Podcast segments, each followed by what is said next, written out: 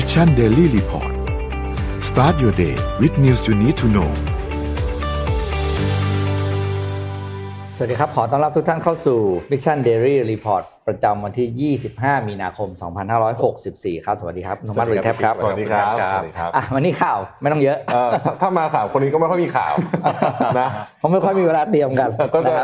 จะแซะชาวบ้านเรื่อยๆอ่านข่าวซะหน่อยแหมอ่ะไปดูตัวเลขกันก่อนนะครับตัวเลขผู้ติดเชื้อสะสมทั่วโลกตอนนี้อยู่ที่หนึ่งร้อยยี่สิบสี่ล้านสี่แสนเจ็ดหมื่นเจ็ดพัน กว่าคนนะครับรักษาหายแล้ว เจ็ดสิบจุดหก ล้านคนเสียชีวิต สองจุดเจ็ดสามแปด ล้านคนนะครับในประเทศไทย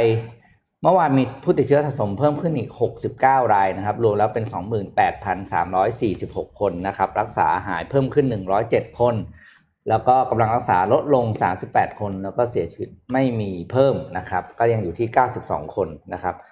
กำลังรักษาลดลงสามสิบแปดนี่แปลว่าอะไรอ่ะกลับบ้านเหรอหรือว่าไงใช่ไหมเขาได้อาการกลับบ้านหนีใช่ไหมสงสัยรักษาหายแล้วก็รักษาหายเพิ่มขึ้นหนึ่งร้อยเจ็ดคนมันต่างกันคนทำกราฟิกพี่คือไม่ไม่ไม่ต้องบอกว่าไม่ต้องบอกว่าเป็นเป็นตามเขาทำตัวเลขตามรายงานไงผมเองผมก็เคยลืมเข้าไปหาว่าเออกำลังรักษารักษาหายเพิ่มขึ้นกับกำลังรักษาลดลงเป็นยังไงวะอ่ะไปดูข่าวกันครับเข้าข่าวกันหน่อยเอาข่าวนี้เป็นข่าวนี้ผมว่าเป็นข่าวที่ที่น่าประทับใจครับแล้วก็จริงต่อเนื่องมานะฮะเอ่อเอาภาพทีหนึ่งขึ้นมาหน่อยนะครับเมื่อสักสัปดาห์ที่แล้วเนี่ยเรามีข่าวนะครับผู้สูงอายุชาวเอเชียสุภาพสตรีชาวเอเชียท่านหนึ่งนะครับอายุเจ็ดสิบห้าละนะครับเอ่ออายุก็ใกล้ๆคุณแม่ผมนะเล็กกว่าแม่ผมนิดนึงอายุน้อยแม่ผมนิดนึงเนี่ยถูกทำร้ายที่ซานฟรานซิสโกโดยโดยผู้ชายคนหนึ่งที่ชื่อว่าสตีเวนเจนกินส์อายุสามสิบเก้าก็คือคือคือคือคือสุภาพสตรีท่านเนี้ยยืนอยู่เฉยๆนะฮะแล้วอยู่ดีไอ้เนี่ยก็กระโดดเข้ามาต่อยตาเธอนะครับ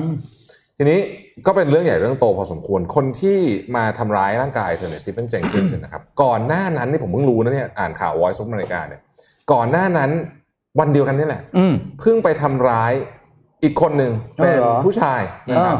ชื่อน็อกฟาร์มอายุแปดสิบสามนะฮะจมูกแตกแล้วก็มีรอยร้าวที่กระดูกคอด้วยนะอายุแปดสิบสามนี่โอ้โหเป็นทำอะไรไม่ได้แล้วคือกระทบกระทบกระเทือนอะไรไม่ได้เลยแต่ก็ดีเนี่ยพอประชาชนต่างทราบข่าวนี้นะครับก็มีการคล้ายๆกับว่าเรียรายเงินให้เธอนะฮะผ่านเว็บไซต์ที่ชื่อว่า GoFundMe นะครับได้มา เก้าแสน เหรียญนะฮะแป๊บเดียวเองนะได้มา เก้าแสน เหรียญนะครับแต่ว่าคุณสุภาพสตรีท่านนี้เนี่ยที่ถูกทำร้ายเนี่ยนะครับก็บอกว่าขอมอบเงินทั้งหมด เก้าแสน เหรียญเนี่ยนะครับกลับคืนให้กับชุมชนชาวอเมริกันเชื้อสายเอเชียในสหรัฐนะฮะเพื่อที่จะต่อสู้กับปัญหาการเหยียดเชื้อชาติและสีผิวนะครับอืมนะอันนี้ก็คือ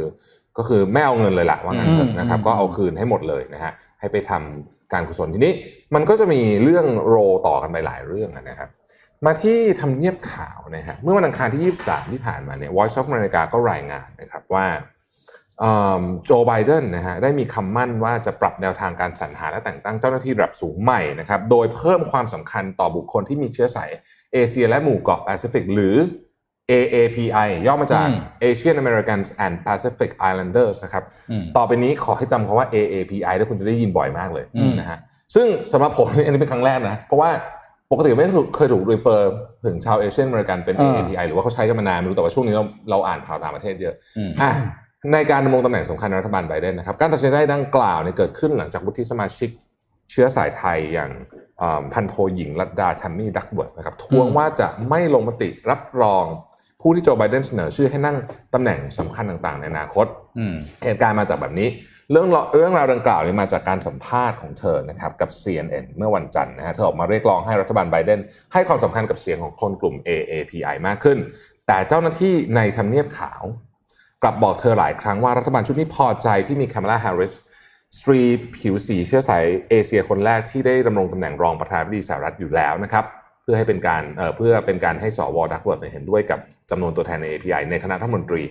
ณขณะนี้อยู่แล้วนะครับคำพูดดังกล่าวเนี่ยนะฮะสร้างความไม่พอใจให้กับสว.แทมมี่อย่างมากนะครับประกาศว่าจะไม่โหวตรับรองผู้ได้รับการเสนอชื่อเข้าชิง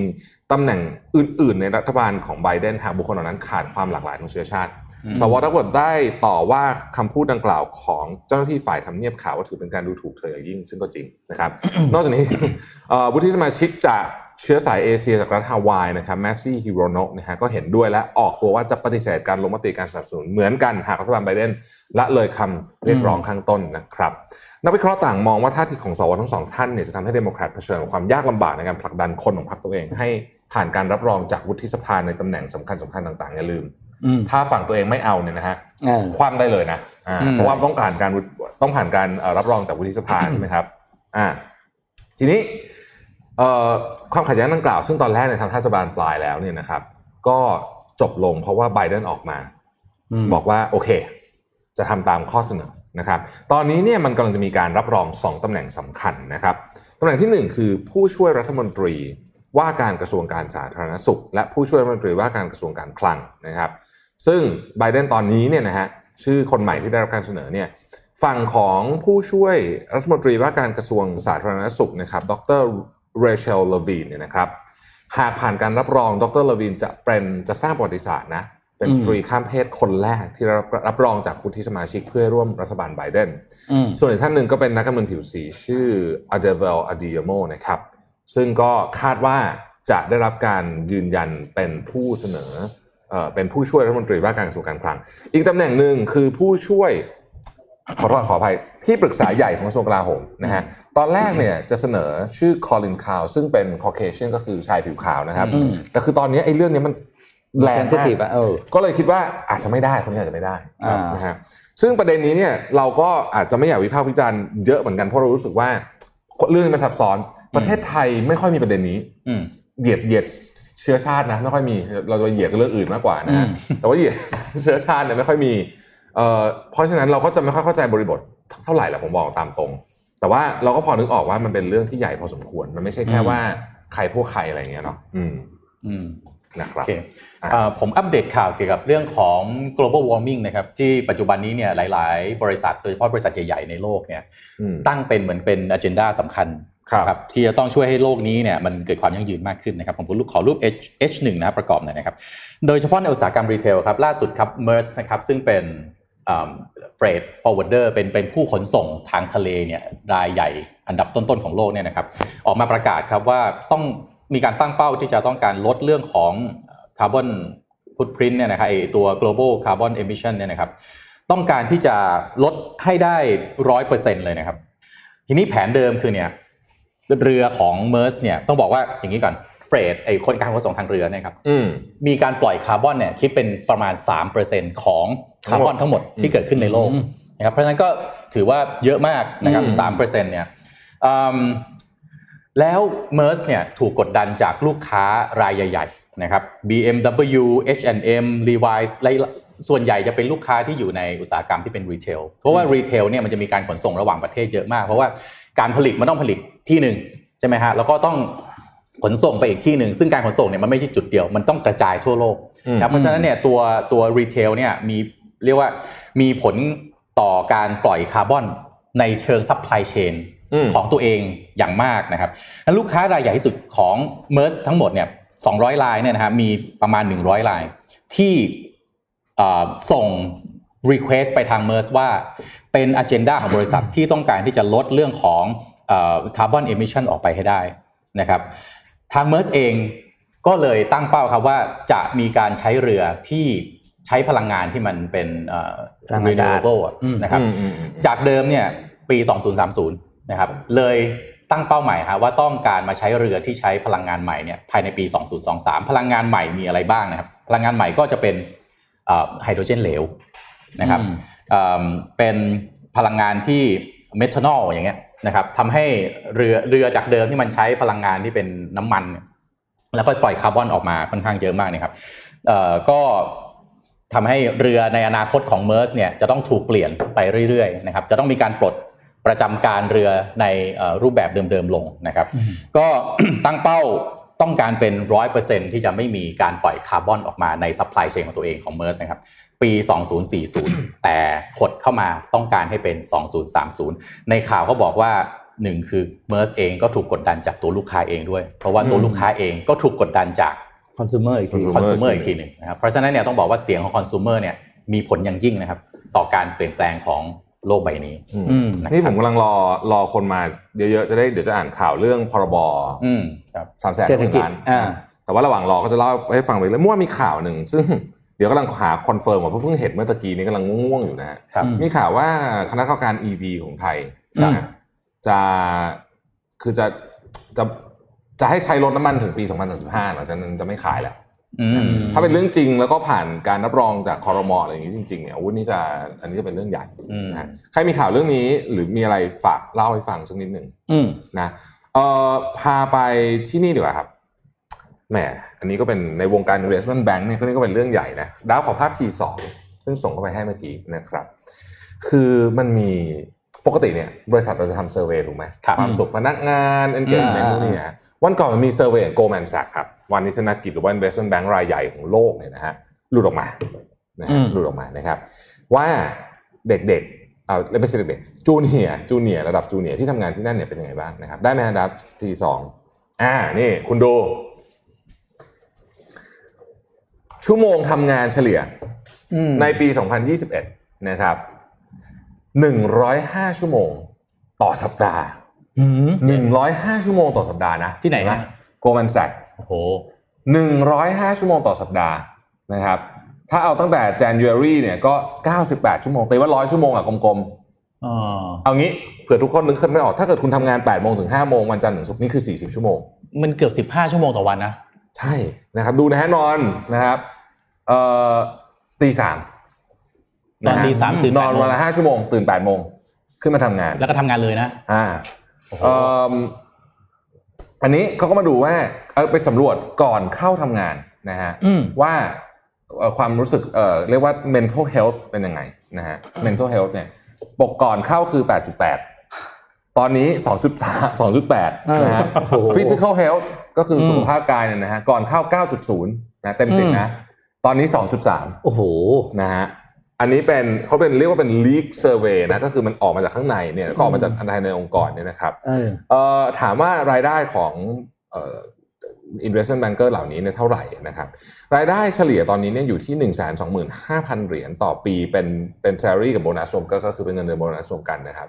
ถามว่าเยอะไหมจริงๆคือเด็กจบ เอ็ม บี เอ ก็จะได้ประมาณนี้นะถ้าเกิดดูดีๆนะนะครับก็ก็เยอะก็เยอะก็เยอะไม่ได้น้อยเยอะๆแต่ว่าก็ประมาณปีละสักเกือบสี่ล้านที่แต่นั้นคือที่อเมริกานะครับไม่ใช่เมืองไทยนะฮะแต่ว่านี่แหละให้ดูว่าเอ้ยแต่ investment เขาทำงานอย่างจริงๆทำงานอย่างจริงๆโดยเฉพาะช่วงดีลเข้าช่วงดีลเข้าเนี่ยอย่างนี้เลยผมผมเคยเป็นผมเคยอยู่แป๊บนึงเดือนนึงเลิกไม่ไหวห้าชั่วโมงต่อวันเนี่ยโอ้โหต้องแลกเยอะมากเหมือนกันนะเออคือคือมันไม่ใช่แค่ห้าชั่วโมงต่อวันนะฮะที่เหลือทำงานด้วยฮะคือถ้าคุณนอนห้าชั่วโมงแต่แบบเออยังทำงานน้อยก็ก็ไหนใครมาเล่าให้เราฟังในคอมเมนต์หน่อยว่าทำงานเออวันละกี่ชั่วโมงเนี่ยเหรอเออว่าแบบมีมีใครทำงานแบบนี้ไหมอยากรู้อยากรู้แล้วเป็นยังไงบ้างมีมีแหละมีแหละมีมีนั่งข้างผมเออเมื่อคืนต้องลงเสียงถึงสี่ทุ่มครึ่งเหรอเออเมื่อคืนมีสัมภาษณ์ช็อกโก้ ซี อาร์ เอ็ม แล้วผมก็ทำลงเสียงอ๋อช็อกโก้ใช่ไหมช็อกโก้เพราะว่าตอนนี้กลางวันมันยุ่งมากเลยกลางวันงานสีดำมันยุ่งมากมีแต่ประชุมเอเจนซี่กลางวันเลยอืมครับอ่ะผมก็จะพยายามดูแลตัวเองมากขึ้นนะครับไม่งั้นเดี๋ยวจะตายไปซะก่อนนะไปดูข่าวอันนึงที่เป็นเกี่ยวกับการค้าระหว่างประเทศแล้วก็มีนัยยะทางการเมืองด้วยขอภาพเกี่ยวกับข่าวบาเล่ขึ้นมาครับข้าวบาเล่เนี่ยเป็นหนึ่งในสินค้าส่งออกของออสเตรเลียที่ส่งไปจีนนะครับเพราะว่าจีนเข้าไปทำอะไรเขาเรียกไปทำเบียร์แหละเออทีนี้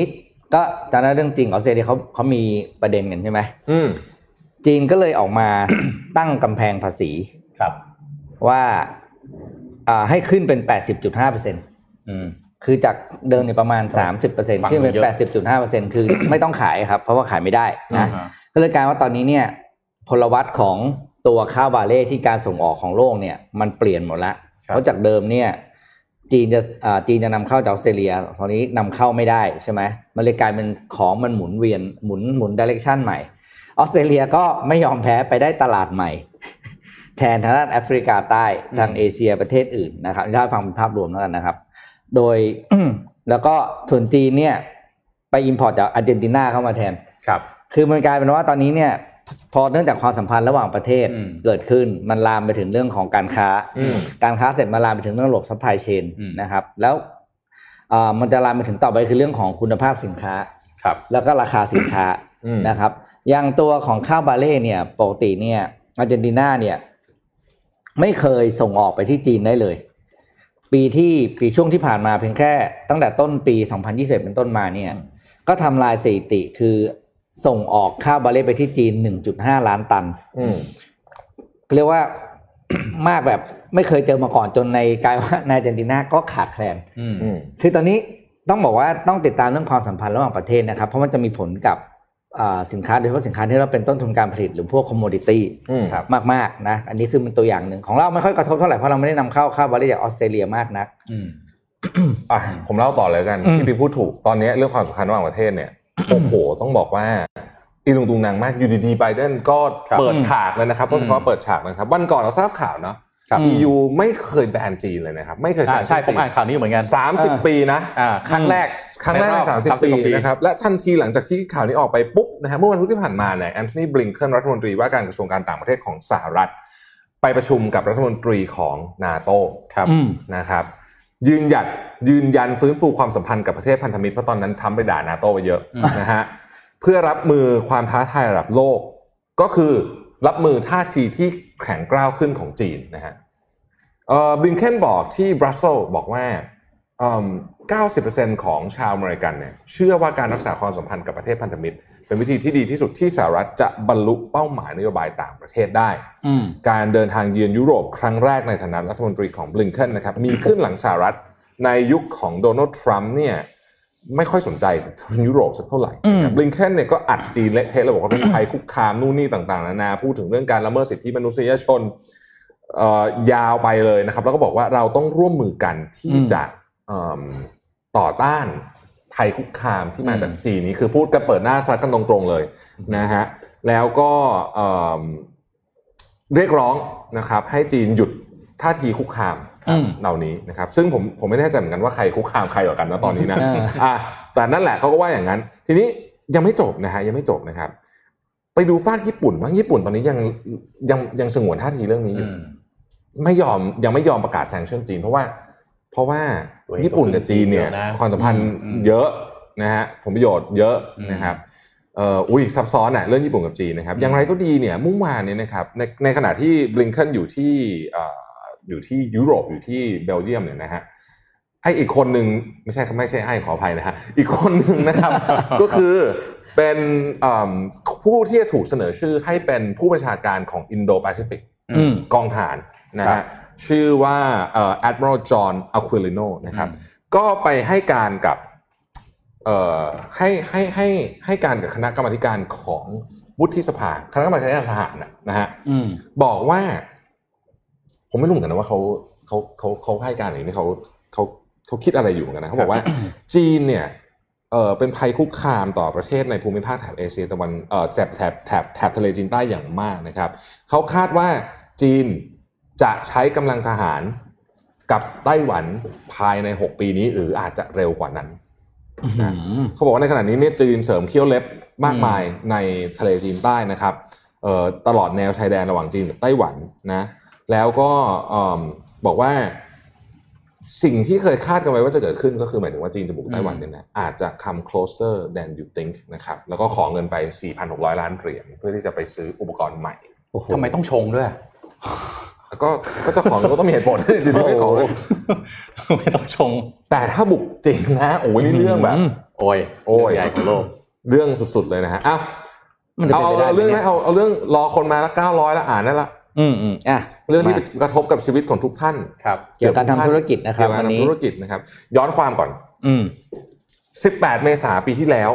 นะฮะครม.อนุมัติแพ็คเกจอันหนึ่งที่เราเรียกว่า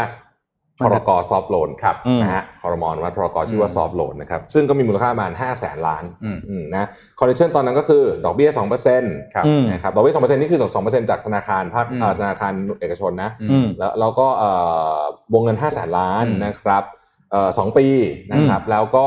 วงเงินเนี่ยให้ดูสิ้นปีนั้นสิ้นปีสองพันห้าร้อยหกสิบสองว่าคุณมีวงเงินเท่าไหร่ได้ ยี่สิบเปอร์เซ็นต์ นะฮะปรากฏว่าผ่านมาปีนึงละเกือบปีละนะครับปล่อยไปได้ทั้งหมด หนึ่งแสนสามหมื่นล้าน หนึ่งแสนสามหมื่นห้าพันล้านประมาณเท่านั้นกลมๆนะฮะก็เงินเหลือ ก็รู้แล้วแหละว่าไม่เวิร์กนะรู้แล้วไม่เวิร์กเขาก็ใช้เงินก้อนนั้นเนี่ยนะครับที่ที่เป็นเงินที่เคยกันไว้ส่วนนั้นเนี่ยมาออกมาตรการใหม่นะครับซึ่งผมขอแบ่งเป็นสองก้อนอธิบายสั้นๆเอารูปก้อนที่หนึ่งขึ้นมาไม่เอาอีกอันหนึ่ง ขออีกหนึ่งขอขออีกอันขออีกอันอ่ะนะครับนี่ก็คือผมขอเรียกว่า soft loan วี ทู แล้วกัน soft loan เวอร์ชั่นสองภาคสองนะครับสองมีสามแสนสามแสนห้าหมื่นล้านใช่ไหมใช่เหลือเอา สองแสนห้าหมื่น ล้านในก้อนนั้นเนี่ยมานะฮะมาใช้ soft loan นะครับโดยนะฮะ soft loan อันนี้เนี่ยเปลี่ยนหลักเกณฑ์ใหม่โดยหวังว่าปัญหาที่เคยเกิดขึ้นก็คือปล่อยกู้ไม่ได้อ่ะมันจะดีขึ้นนะครับอ่ะเป็นยังไงบ้างนะครับหนึ่งคุณต้องมีวงเงินเนี่ยไม่เกินห้าร้อยล้านบาทนะครับถ้าคุณเป็นลูกค้าเก่านะครับเอ่อและคุณสามารถกู้ได้ไม่เกิน สามสิบเปอร์เซ็นต์ ของวงเงินณวันที่สามสิบเอ็ดธันวาคมสองห้าหกสองหรือยี่สิบแปดกุมภาพันธ์สองห้าหกสี่เลือกได้เอาอันที่สูงกว่าเพราะมันจะเป็นเกณฑ์ใช่มั้ยกู้ได้เท่าไหร่นะครับแต่ต้องไม่เกินหนึ่งร้อยห้าสิบล้านบาทนะฮะไอ้ที่ใหม่ก็คือว่าลูกค้าใหม่ที่ไม่เคยวงเงินเลยเนี่ยคราวที่แล้วไม่ได้นะคราวนี้ได้แต่ขอได้ไม่เกินยี่สิบล้านบาทอัตราดอกเบี้ยก็ใหม่เขาหวังว่าอัตราดอกเบี้ยใหม่นี้เนี่ยจะสร้างแรงจูงใจให้กับแบงค์มากขึ้นนะครับสถาบันการเงินคิดอัตราดอกเบี้ยไม่เกิน สองเปอร์เซ็นต์ ต่อปีในช่วงสองปีแรกของสัญญาและเฉลี่ยไม่เกิน ห้าเปอร์เซ็นต์ ต่อปีในช่วงห้าปีแรกโอเคนะคือรวมทั้งหมดเนี่ยไม่เกิน ห้าเปอร์เซ็นต์ ในช่วงห้าปีแรกหมายความว่าเอ่อซอฟท์โลนอันนี้เนี่ยน่าจะจูงใจมากกว่านะครับซึ่งอันนี้ก็คือ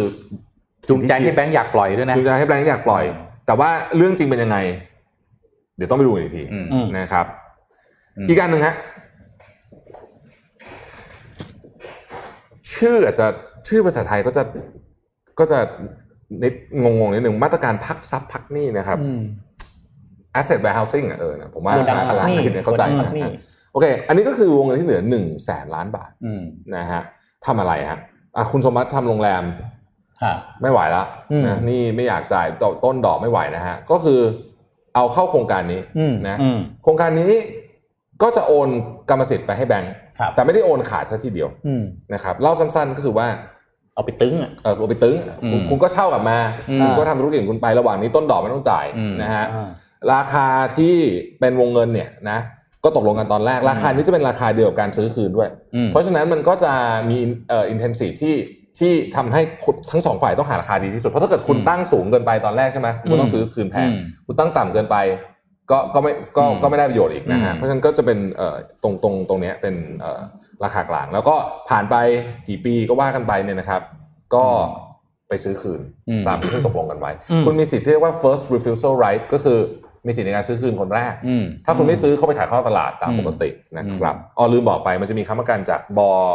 สยบสยด้วยไม่ใช่อันนี้นะอันแรกเมื่อกี้นะคำประกันจากบสย สี่สิบเปอร์เซ็นต์ นะครับนี่ก็เป็นวงเงินอันที่สองทีนี้คำถามก็คือว่าเอาแล้วแสนล้านเราทำไรนะฮะคือระหว่างที่แบงค์ไม่ได้เงินอะไรเลยเนี่ยใช่ไหมก็รัฐบาลก็นี่แหละเอาวงเงินอันเนี้ยมาเป็นเหมือนกับ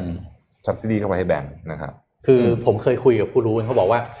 ต้นทุนแบงค์เนี่ยเวลาปล่อยเนี่ยบางทีประมาณ สองจุดห้าเปอร์เซ็นต์ ทีนี้แบงค์ต้องมาปล่อยสองเนี่ยเลยไม่ค่อยอยากปล่อยไงอ่ามันก็อาจจะเป็นอีกส่วนหนึ่งที่เออทำให้เวลาปล่อยอะไรนะซอฟท์โลนภาคหนึ่งเนี่ย ห้าแสน ล้านปล่อยไป หนึ่งแสนสามหมื่น ปล่อยปีนึงอ่ะใช่ปีนึงผ่านไปปล่อยไป หนึ่งแสนสามหมื่น ถือว่าประสบความสำเร็จนะใช่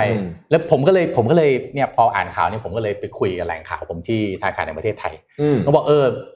ขอเข้าใจสภาพคล่องแบงค์หน่อยมันเป็นยังไงบ้างตอนนี้ขอรูปที่พี่ส่งเข้าไป แปดจุดหนึ่ง กับ แปดจุดสอง นะครับ แปดจุดหนึ่ง นะฮะคือมาดูสภาพคล่องแบงค์เนี่ยขออ่ะดูอันนี้ก่อนอันเนี้ยไม่ต้องอันนี้กล่าวโดยสรุปเลยนะฮะเวลาดูกราฟไปดูเข้าใจยากดูเส้นสุดท้ายข้างล่างสุดสีแดงอ่ะอืมเส้นอื่นๆเนี่ยโตเห็นจะเห็นว่ามันอยู่ในเปอร์เซ็นต์ตบเติบโตหมดนะก็คือว่าการปล่อยกู้ในภาคส่วนอื่นๆนะไม่ว่าจะเป็นเอ่ออุตสาหกรรมขนาดใหญ่โอ้พวกบริโภคพวกกู้รถพวกอะไรเนี่ยโตหมดนะมี เอส เอ็ม อี อันเดียวนะที่ลดลดนี่ถ้าดูเส้นคือลดไป สามจุดหนึ่งเปอร์เซ็นต์ นะแล้วเขาดาวด้วยนะกรณีไม่มีซอฟท์โลนนี่ลดไป หกเปอร์เซ็นต์ เลยนะก็แปลว่า เอส เอ็ม อี เนี่ยเป็นหน่วยเดียวเลยนะที่เข้าถึงแหล่งเงินทุนได้น้อยลงในช่วงเวลาโควิดคือมันมันคอนฟลิกต์มากนะจริงๆในช่วงเวลาโควิดเนี่ย เอส เอ็ม อี ต่างหากคือคนที่ต้องการเงินที่สุดแล้วนะใช่ ไม่ใช่ large corporate ใช่ไหม large corporate มันมีเครื่องมืออื่นอีกเยอะแยะเลยอ่ะที่ที่สามารถที่จะ generate เงินขึ้นมาได้แต่กลายเป็น เอส เอ็ม อี เนี่ยเข้าถึงไม่ได้ เอส เอ็ม อี ก็คือเกณฑ์เดียวกันกับที่คุณแทบพูดเมื่อกี้เลยคือน้อยกว่าห้าร้อยล้านอ่าลบไป หกเปอร์เซ็นต์ ขออีกขออีกรูปนึงฮะทีนี้มาดูเนี่ยสภาพคล่องแบงก์เอาสีเทาเนี่ยคือการเติบโตขึ้นของเงินฝากที่อยู่ในแบงก์แท่งสีเทาอ่ะส่วนสีน้ำเงินคือเอ่อจำนวนที่ปล่อยกู้ได้คุณดูสภาพคล่องแบงก์ตอนนี้ดิล้นมันล้นแบบไม่รู้จะล้นยังไงแต่ว่าแบงก์ก็ไม่รู้จะปล่อยยังไงเหมือนกันมันเออสภาพมันคือไม่เข้าใครไม่ออกนะเงินมีอยากปล่อยปล่อยก็คนก็ต้องการแต่ปล่อยไม่ได้กลัวชำระไม่ได้จะเห็นสีส้มไหมฮะสีส้มก็คือ loan to deposit ratio ใช่ไหมก็คืออัตราส่วนอะไรล่ะการปล่อยกู้ต่อเงินฝากใช่อ่าคือถ้าเกิดมันต่ำใช่ก็แปลว่าปล่อยกู้น้อยเออว่างั้นเถอะแล้วมันก็พอการปล่อยกู้น้อยแล้วถ้ากับเงินมันไม่อยู่มันเงินมันไม่เข้าไปอยู่ในระบบใช่มันนอนอยู่กับที่ที่แบงค์คือเรื่องนี้มันก็เกิดประโยชน์เลยตลาดการเงินนี่มันประหลาดจริงนะคนที่ต้องการเงินที่สุดไม่ได้อืมอืมอืมอืมเออคนที่ไม่ต้องการเงินได้เลยได้จังได้ได้ได้เยอะแล้วก็ได้อัตราทำได้เปรียบเยอะนะได้อัตราที่มีอ่าได้ได้อัตราที่ดีกว่าคนไม่มีตังค์ด้วยใช่แล้วตอนนี้นะแบงค์หลายแบงค์ก็เรียกว่าอย่างแบงค์ธกสเนี่ยงดออกฉลากนะไอ้แล้วสลากสลากเออสลากธกสอ่ะเพราะว่าเงินล้นทำอะไรเงินล้นไม่รู้จะเอาเงินไปต้องต้องต้องไปเร่งหาทางปล่อยกู้อ่ะเงินล้นอยากจะปล่อยกู้แต่ก็ไม่ปล่อยกู้เออเออแคสโนวาแคสโนวาอีกแล้วอยากกู้แต่ไม่ให้กู้เออวันก่อนกู้แต่ไม่ให้กู้วันก่อน อาร์ เอ็ม แบงค์สักแบงค์นึงเข้ามาหาผมจริงตอนนี้นะเชื่อมั้ยแบงค์โทรหาผมห้าแบงค์พร้อมกันอ่ะเราบอกว่ากู้มั้ยครับกู้มั้ยครับมันไม่รู้จะกู้ยังไงแล้วมันก็แบบเต็มไปหมดมีแบงค์นึงผมก็เลยถามเอ้ยเนี่ยเวลาคุณเอามาเนี่ยปล่อยกู้เนี่ยตอนนี้เป้าเป็นยังไงบ้างโหแบบเป้าตอนนี้นะคะห้ามลดเด็ดขาดห้ามลดคือห้ามปล่อยกู้ลดลงถ้าห้ามปล่อยกู้เออเป้าคุณมาเท่าไหร่กี่ร้อยล้านก็ว่าไปแล้วแล้วแล้วลดลงนี่คือไงก็อยู่ดีสมมุติคุณโทมัสคืนตังค์คืนตังค์หนูตายนะคะบอกเฮ้ยอะไรวะคือคืนตังค์หนูตายเอาไปว่าแบงค์เนี่ยจำเป็นที่ต้องหาที่ที่มันต้องปล่อยกู้จริงๆเพราะว่าเงินฝากล้นก็แปลว่าตัวเองมีต้นทุนในการกู้ยืมถูกละนี่ทีมงานวันไหนเชิญ เอส ซี บี ซูมเข้ามาหน่อยจะอยากรู้จริงๆว่าทำยังไงจะปล่อยกู้แล้วพวกเราต้องทำตัวยังไงเออพวกเราทำตัวไงขอแบบแบบ how to เลยได้ไหมแปลเป็นสไลด์เลยหนึ่ง สอง สามเนี่ยนะอันนั้นงั้นต้องขอ underwrite มาเลย underwriter อ่ะอันนี้พี่ถือว่าสั่งงานเรียบร้อยแล้วนะครับออนไลน์แล้วนะครับคนรู้คนดูเป็นพันนะฮะโอเคเอ่อเอ้ยแต่จริงๆนะมันมันมันก็ย้อนแย้งขัดความน่าจะเป็นความสิ่งขัดกับสิ่งที่มันควรจะเป็นเออใช้คำนี้ดีกว่าไหนๆคุยต่อเลยเดี๋ยวมีแทรกหลังข่าวผมว่ามันต้องประกอบด้วยสามปาร์ตี้นะแบงค์พาณิชย์น่ะหนึ่งแน่นอนแต่แบงค์พาณิชย์เขาทำธุรกิจเนาะเขาต้องอยู่ให้ได้ใช่มั้ยไม่แล้วเขาแล้วเขา เอ็น ที แอล เยอะเขาก็สวยด้วยถูกต้องถูกต้องกฎของธนาคารแห่งประเทศไทยนี่ปาร์ตี้ที่สองอันที่สามมติครม.หรือรัฐบาลที่จะต้องช่วยกันดูแลหรือธนาคารแห่งประเทศไทยกับเอ่อรัฐบาลน่ะต้องช่วยกันคืออย่างน้อยนะผมว่าขยายเพดานหนี้ เอ็น พี แอล ของ เอส เอ็ม อี ได้มั้ยแล้วแล้วไอ้ส่วนที่อันนี้พูดแบบไม่ได้เป็นเศรษฐกรนะคือพูดแบบคนทั่วไปเลยไอ้ส่วนที่มันเกินน่ะรัฐบาลรับได้ป่ะหางบมาซับซิไดซ์ไอ้ส่วนความเสี่ยงนี่เพราะว่า เอส เอ็ม อี เมืองไทยก็ไม่มีใครอยากจะ default หรอกอืมเออแต่ผมมีความเชื่ออย่างนึงนะว่าการที่คิดว่าคนที่ตัวเล็กๆเนี่ยมีความเสี่ยงมากกว่าเนี่ยอาจจะไม่จริงคุณจำไอ้นี่ได้ไหม Grameen Bank อ่ะเออที่ปากีสถานเดี๋ยวนะมันอยู่ไหนนะไอ้โมฮัมหมัดยูนุสมั้ยใช่ยูนุสอ่ะปรากฏว่า เอ็น พี แอล เนี่ยต่ำกว่าพวกคอร์ปอเรทนะครับที่เขาปล่อยเอ่อคนยากคนจนน่ะ เอ็น พี แอล ก็น้อยมากๆคือต่อไปเนี่ยสิ่งที่มาแทนแบงกิ้งเข้าไปคือ peer to peer lending มามันจะเข้ามาทำให้ธนาคารสุดท้ายจะต้องปรับตัวเองโดยที่ไม่สามารถรอแบงก์ชาติปรับได้อ่ะแต่เราพูดอะไรตัวนี้เดี๋ยวจะซวยเหมือนแจ็คหม่ามั้ยฮะแบบว่าไปแบบอะไรแบบผมว่าเราไม่ไม่ได้หรอกเพราะเราไม่มีอะไรจะเสียละผู้ชมเค้าบอกว่าจะดูจนกว่าจอจะดำนะเออเนี่ยก็คือก็ก็ทุกวันน่ะก็เอ่อผมก็เราก็จะเล่าข่าวไปจนกว่าเค้าจะรายการเราจะหายเฮ้ยแต่ผมพูดจริงๆคือผมว่ามันต้องขยายเพดานหนี้ เอ็น พี แอล ให้ให้ให้แบงค์พาณิชย์ก่อนมั้ยแล้วก็ต้องมีคนไปซับซิไดซ์คือตอนนี้มันเหมือนว่ามันเหมือนแบบต่างคนต่างตั้งการสูงมากๆมันก็ไม่มีทางไปไหนได้อ่ะมีมีมีพี่ผู้รู้ที่ทำงานด้านวงการธนาคารแต่ว่าแกเป็นคนสายแนวฮาร์ดคอร์นิดนึงนะแกบอกเลยว่าปิ๊กพี่จะบอกอะไรให้แบงค์เนี่ยเขาไม่อยากให้เราทำตัวดีนะถ้าทำตัวดีขยายความจากฟังเลยถ้าทำตัวดีคุณจะไม่ได้กู้ทำไมอ่ะพี่เพราะว่ากฎมันนี่คุณต้องมีวิธีการเทคนิคตึงตั้งตึงตั้งเพื่อให้เขาดูว่าเออ พอได้ถ้าทำตัวตรงๆคลิ้งๆนั่นแบบเหมือนอย่างเธอทำข้อหมายของผมนะถือสเตทเมนต์เข้าไปท่านี้ใสๆเนี่ยยากสมชื่อกับเป็นพี่ปิ๊กสายดาจริงๆครับก็เลยยากเออฟังแล้วก็โอ้เหนื่อยใจไปต่อไปต่อไม่ๆเดี๋ยวเราจะเดี๋ยวเราจะขออนุญาตเชิญจริงๆใช่ๆเพราะเรื่องนี้เป็นเรื่องที่เชื่อว่าหลายคนอยากรู้มากเอาหัวข้อนี้เลยนะครับผมต้องทำตัวยังไงจะได้เงินกู้เอาอย่างนี้เอาอย่างนี้เลยเอาอย่างนี้เลยนะได้แล้วทำตัวยังไงได้เงินกู้อ่าโอเคก่อนจะไปเนี่ยมันมีข่าวมาวันก่อนซึ่งถ้าเป็นจริงผมจะยินดีมากๆเลยนะครับก็คือว่าวันก่อนเนี่ยผมได้รับทราบมาว่า Flash Express อ่ะนะเขากำลังจะได้รับ funding หนึ่งราวในช่วงเวลาสองอาทิตย์เนี้ยแล้วรอบเนี้ยจะทำให้กลายเป็นยูนิคอร์นละนะฮะเดี๋ยวเราลองดูว่าจะเป็นตามนั้นจริงหรือเปล่าครับใช่ใช่ถ้าเป็นจริงก็เอาใจช่วยเรารอยูนิคอร์นตัวแรกของคือพอมันมีตัวแรกมันจะมีตัวที่สองตามแน่นอนแน่นอนนะฮะอันนี้เป็นเกี่ยวกับอีโคซิสเต็มของสตาร์ทอัพประเทศไทยอย่างมากเมื่อวานนี้บริษัทบิลเพื่อนผมนะเอ่อก็ก็เพิ่งได้รับซีรีส์ B ไปเมื่อวานนี้อ๋อเหรอแสดงความยินดีด้วยคุณโบ๊ทใช่มั้ยอืมคุณโบ๊ทคุณโบ๊ทแสดงความยินดีด้วยโอ้สู้มานานกันนะคนนี้สู้วันนี้เขาสู้กันยาวนานเขาสตาร์ทอัพรุ่นแรกๆเออสู้กันยาวนานเลยนะอ่ะเดี๋ยวก่อน เจ็ดโมงครึ่ง เดี๋ยวผมขั้นข่าวให้เดี๋ยว เจ็ดโมงครึ่ง คุณแทบใช่มั้ยฮะใช่อ่าทำยังทำแล้วดิที่นั่งเห็นวิวนี่อยู่เนี่ยคือทำไม่ใช่เราเล่นครับผมเป็นข่าวข่าวเทคโนโลยีแบบไวๆแล้วกันนะครับก็เนี่ยเวียดนามนะเวียดนามวินกรุ๊ปนะครับวินกรุ๊ปนี่คือเป็นใครวินกรุ๊ปเป็น first billionaire ของเวียดนามนะฮะเจ้าของวินกรุ๊ปใหญ่สุดอ่ะใหญ่ที่สุดนะครับมีการกำลังพูดคุยกับ Foxconn ในการจะผลิตรถยนต์ อี วี คือ Foxconn เนี่ยเราเล่าข่าวหลายรอบแล้วมีการไปเลือกที่ที่จะลงทุนใน Southeast Asia และที่ที่เขาไปเลือกนะครับเวียดนามแล้วก็ลงทุนเยอะมากเลยนะครับโฆษกของ Win Group เนี่ยยังไม่ได้ออกมาคอนเฟิร์มนะครับแต่ว่าคอนเฟิร์มว่าได้รับ proposal แล้วก็มีการพูดคุยกับทาง Foxconn อย่างเป็นทางการแล้วนะครับในปีสองพันยี่สิบเนี่ย Win Group ขายรถไปในประเทศอย่างเดียวนะครับ สองหมื่นเก้าพันสี่ร้อยแปดสิบห้า คันผมขอรูปประกอบน่าจะ เอช สี่ นะฮะในที่สำคัญนะในเดือนกุมภาพันธ์ที่ผ่านมาเนี่ยครับวินกรุ๊ปได้ไลเซนส์จากรัฐแคลิฟอร์เนียให้ทดสอบรถ อี วี ในสหรัฐอเมริกาแล้วนะครับแล้วก็ก่อนหน้านี้เนี่ยในเดือนมกราคมที่ผ่านมาก็ประกาศแผนที่จะขายรถยนต์ อี วี ฮะในสหรัฐอเมริกาแคนาดาแล้วก็ อี ยู ในปีสองพันยี่สิบสองด้วยนะครับเอ่อ Foxconn เนี่ยเคยประกาศในปีสองพันยี่สิบนะครับว่าจะลงทุนสองร้อยเจ็ดสิบล้านเหรียญสหรัฐในเอ่อพื้นที่เอ่อ Southeast Asia เอ่อนะครับเพื่อที่จะรองรับการผลิตอิเล็กทรอนิกส์ต่างๆนะครับรวมถึงรถยนต์ อี วี ด้วยแล้วก็ประกาศว่ามีงบที่จะลงทุนเพิ่มอีกเจ็ดร้อยล้านเหรียญสหรัฐนะครับแล้วก็แน่นอนอย่างที่ได้เรียนไปนะครับเขาไปเลือกลงที่เวียดนามก่อนนะครับก็อืมก็น่าน่าคิดเหมือนกันว่าต่อไปเวียดนามจะมีซัพพลายเชนที่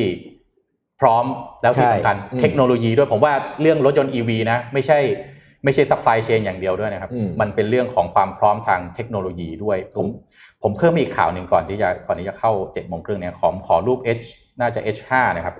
Momenta ครับ Momenta เป็น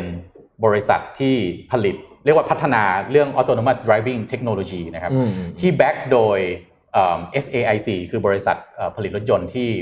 เป็น State Owned เป็นอะไรนะรัฐวิสาหกิจเป็นรัฐวิสาหกิจของจีนของจีนใช่ครับออกมาประกาศนะครับพาร์ทเนอร์ที่ร่วมลงทุนเพิ่มเติมซึ่งน่าเรียกว่าอะไรฟังแล้วตกใจนะครับมี Toyota ครับอืมนะครับมี Boss ครับที่ผลิตอะไรรถยนต์นะครับมี Daimler ครับ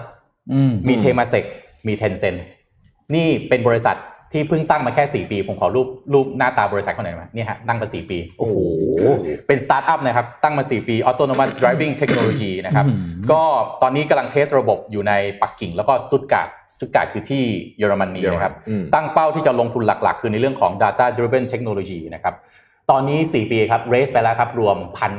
มากกว่า หนึ่งพันล้านเหรียญสหรัฐนี่สี่ปีนะบริษัทดูหน้าตาแบบสี่ปีที่เป็นสตาร์ทอัพดูเดือดจริงดูเดือดเนี่ยอันนี้คือ Autonomous Driving Technology อันนี้เขาแข่งกันด้วยเทคโนโลยีจริงๆตอนนี้นะเออมันไม่ใช่ supply chain อย่างเดียวแล้วถูกต้องเอาอีกสักข่าวแล้วกัน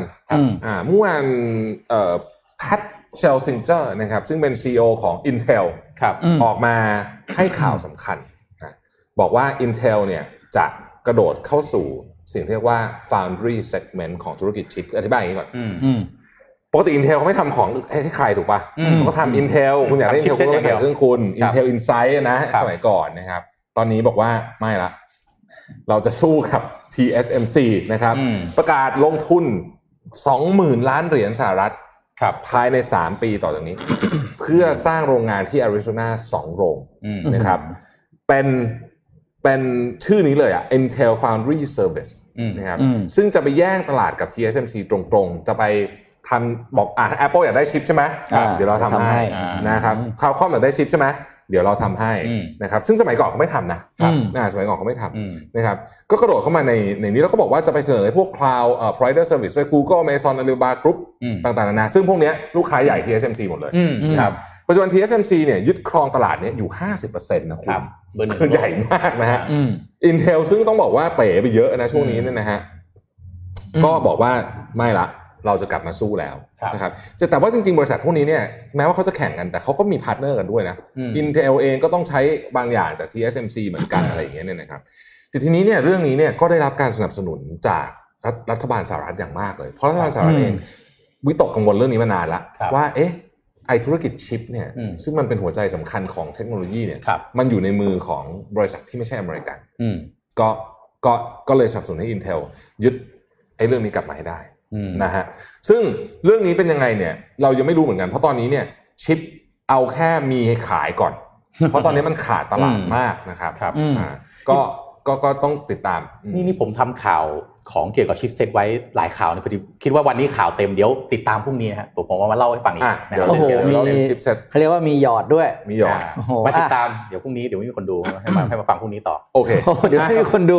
เอาให้มันได้อย่างนี้สิเอาเจ็ดโมงครึ่งอ้าวดาบอกว่าขอสไลด์เจ็ดโมงครึ่งนะครับพี่แท็บแป๊บนึงโทษทีลืมส่งให้นะฮะผมบอกครับคุณทำหรือยังพ่อเห็นยังไม่เห็นส่งเข้ามาอ่ะพี่ปิ๊กอ่านข่าวดูก่อนหนูผมส่งสไลด์ก่อนอ่าแล้วเดี๋ยววันนี้เรามีซูมด้วยนะฮะอ่าอะไรกันอ่ามีมีซูมด้วยนะครับแล้วก็มีเอ่อชนนก็จะโฟนอินเข้ามาป่ะไม่ไม่ชนนไม่โฟนไม่ใช่มั้ยไม่มีชนนน่าจะนอนฮะน่าจะนอนโอเค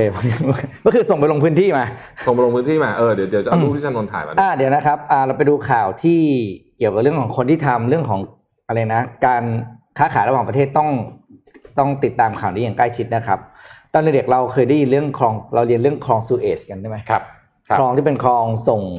อ่าคลองสำหรับการขนส่งทางเรือที่สำคัญที่สุดมันอยู่ตรงไหนนะ นี่เลยกำลังจะถามเหมือนคุณแท็บ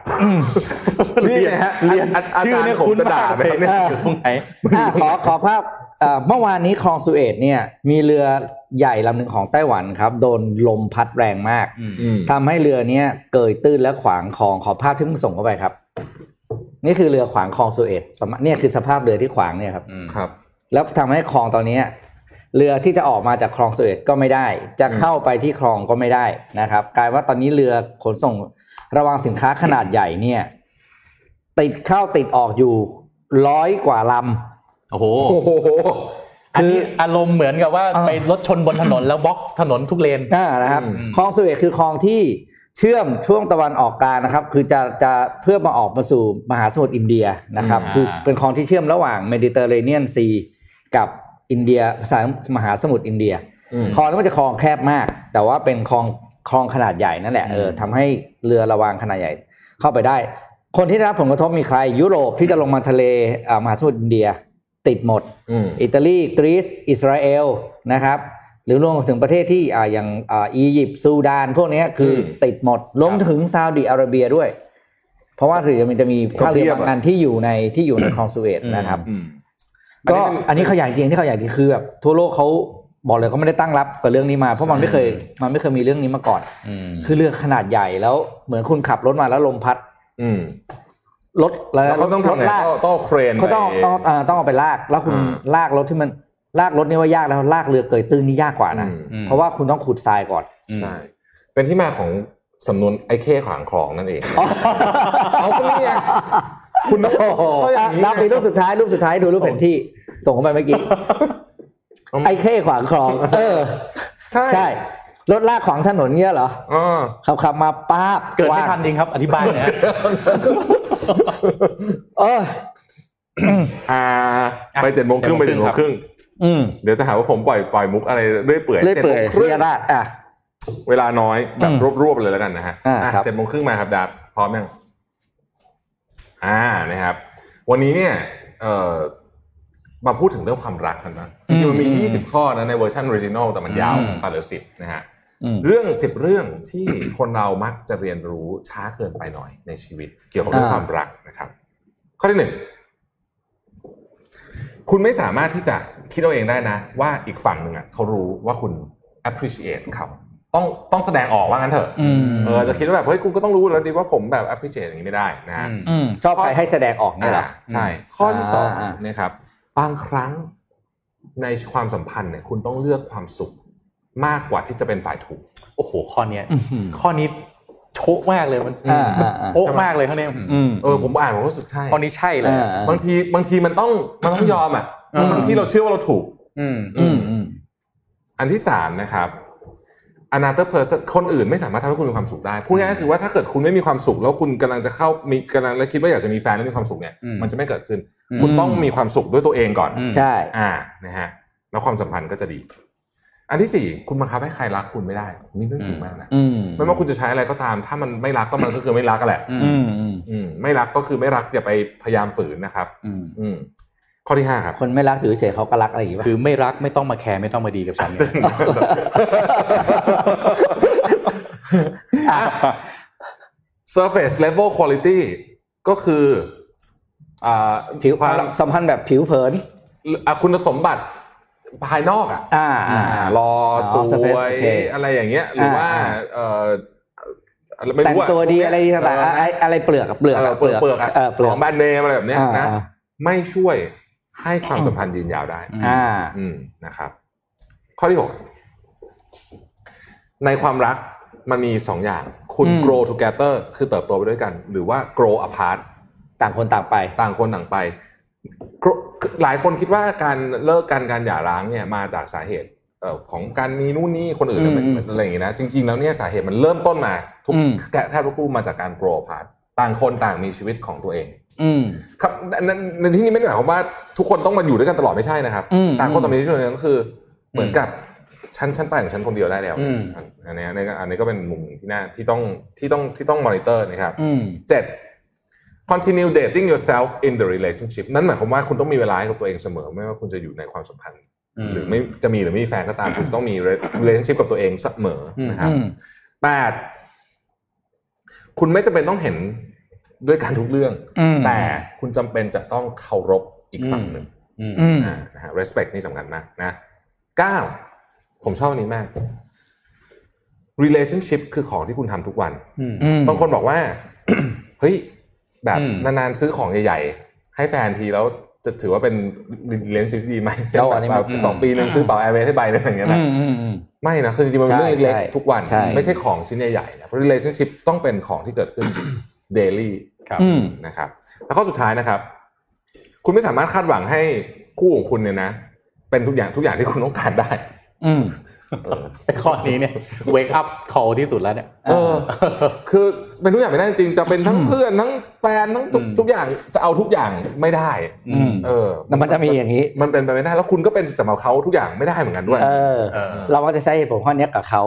ใช่แต่เราก็ใช้เออใช่แล้วเราใช้คนพวกนี้กับเรานะเออนะครับเพราะฉะนั้น relationship เป็นเรื่องเป็นเรื่องซับซ้อนนะอันนี้ก็เป็นสิบข้อใครอยากไปอ่านเวอร์ชันเต็มก็ไปเสิร์ชอันนี้ที่ผมหัวข้อนะมียี่สิบก็มียี่สิบจากสิบข้อนี้ wake up call ได้ดีมากเลยนะคือความสัมพันธ์นี่บางที expect มากไปบีบมากไปเออเรียกร้องมากไปมันก็ท็อกซิกจากแบบใช่ไหม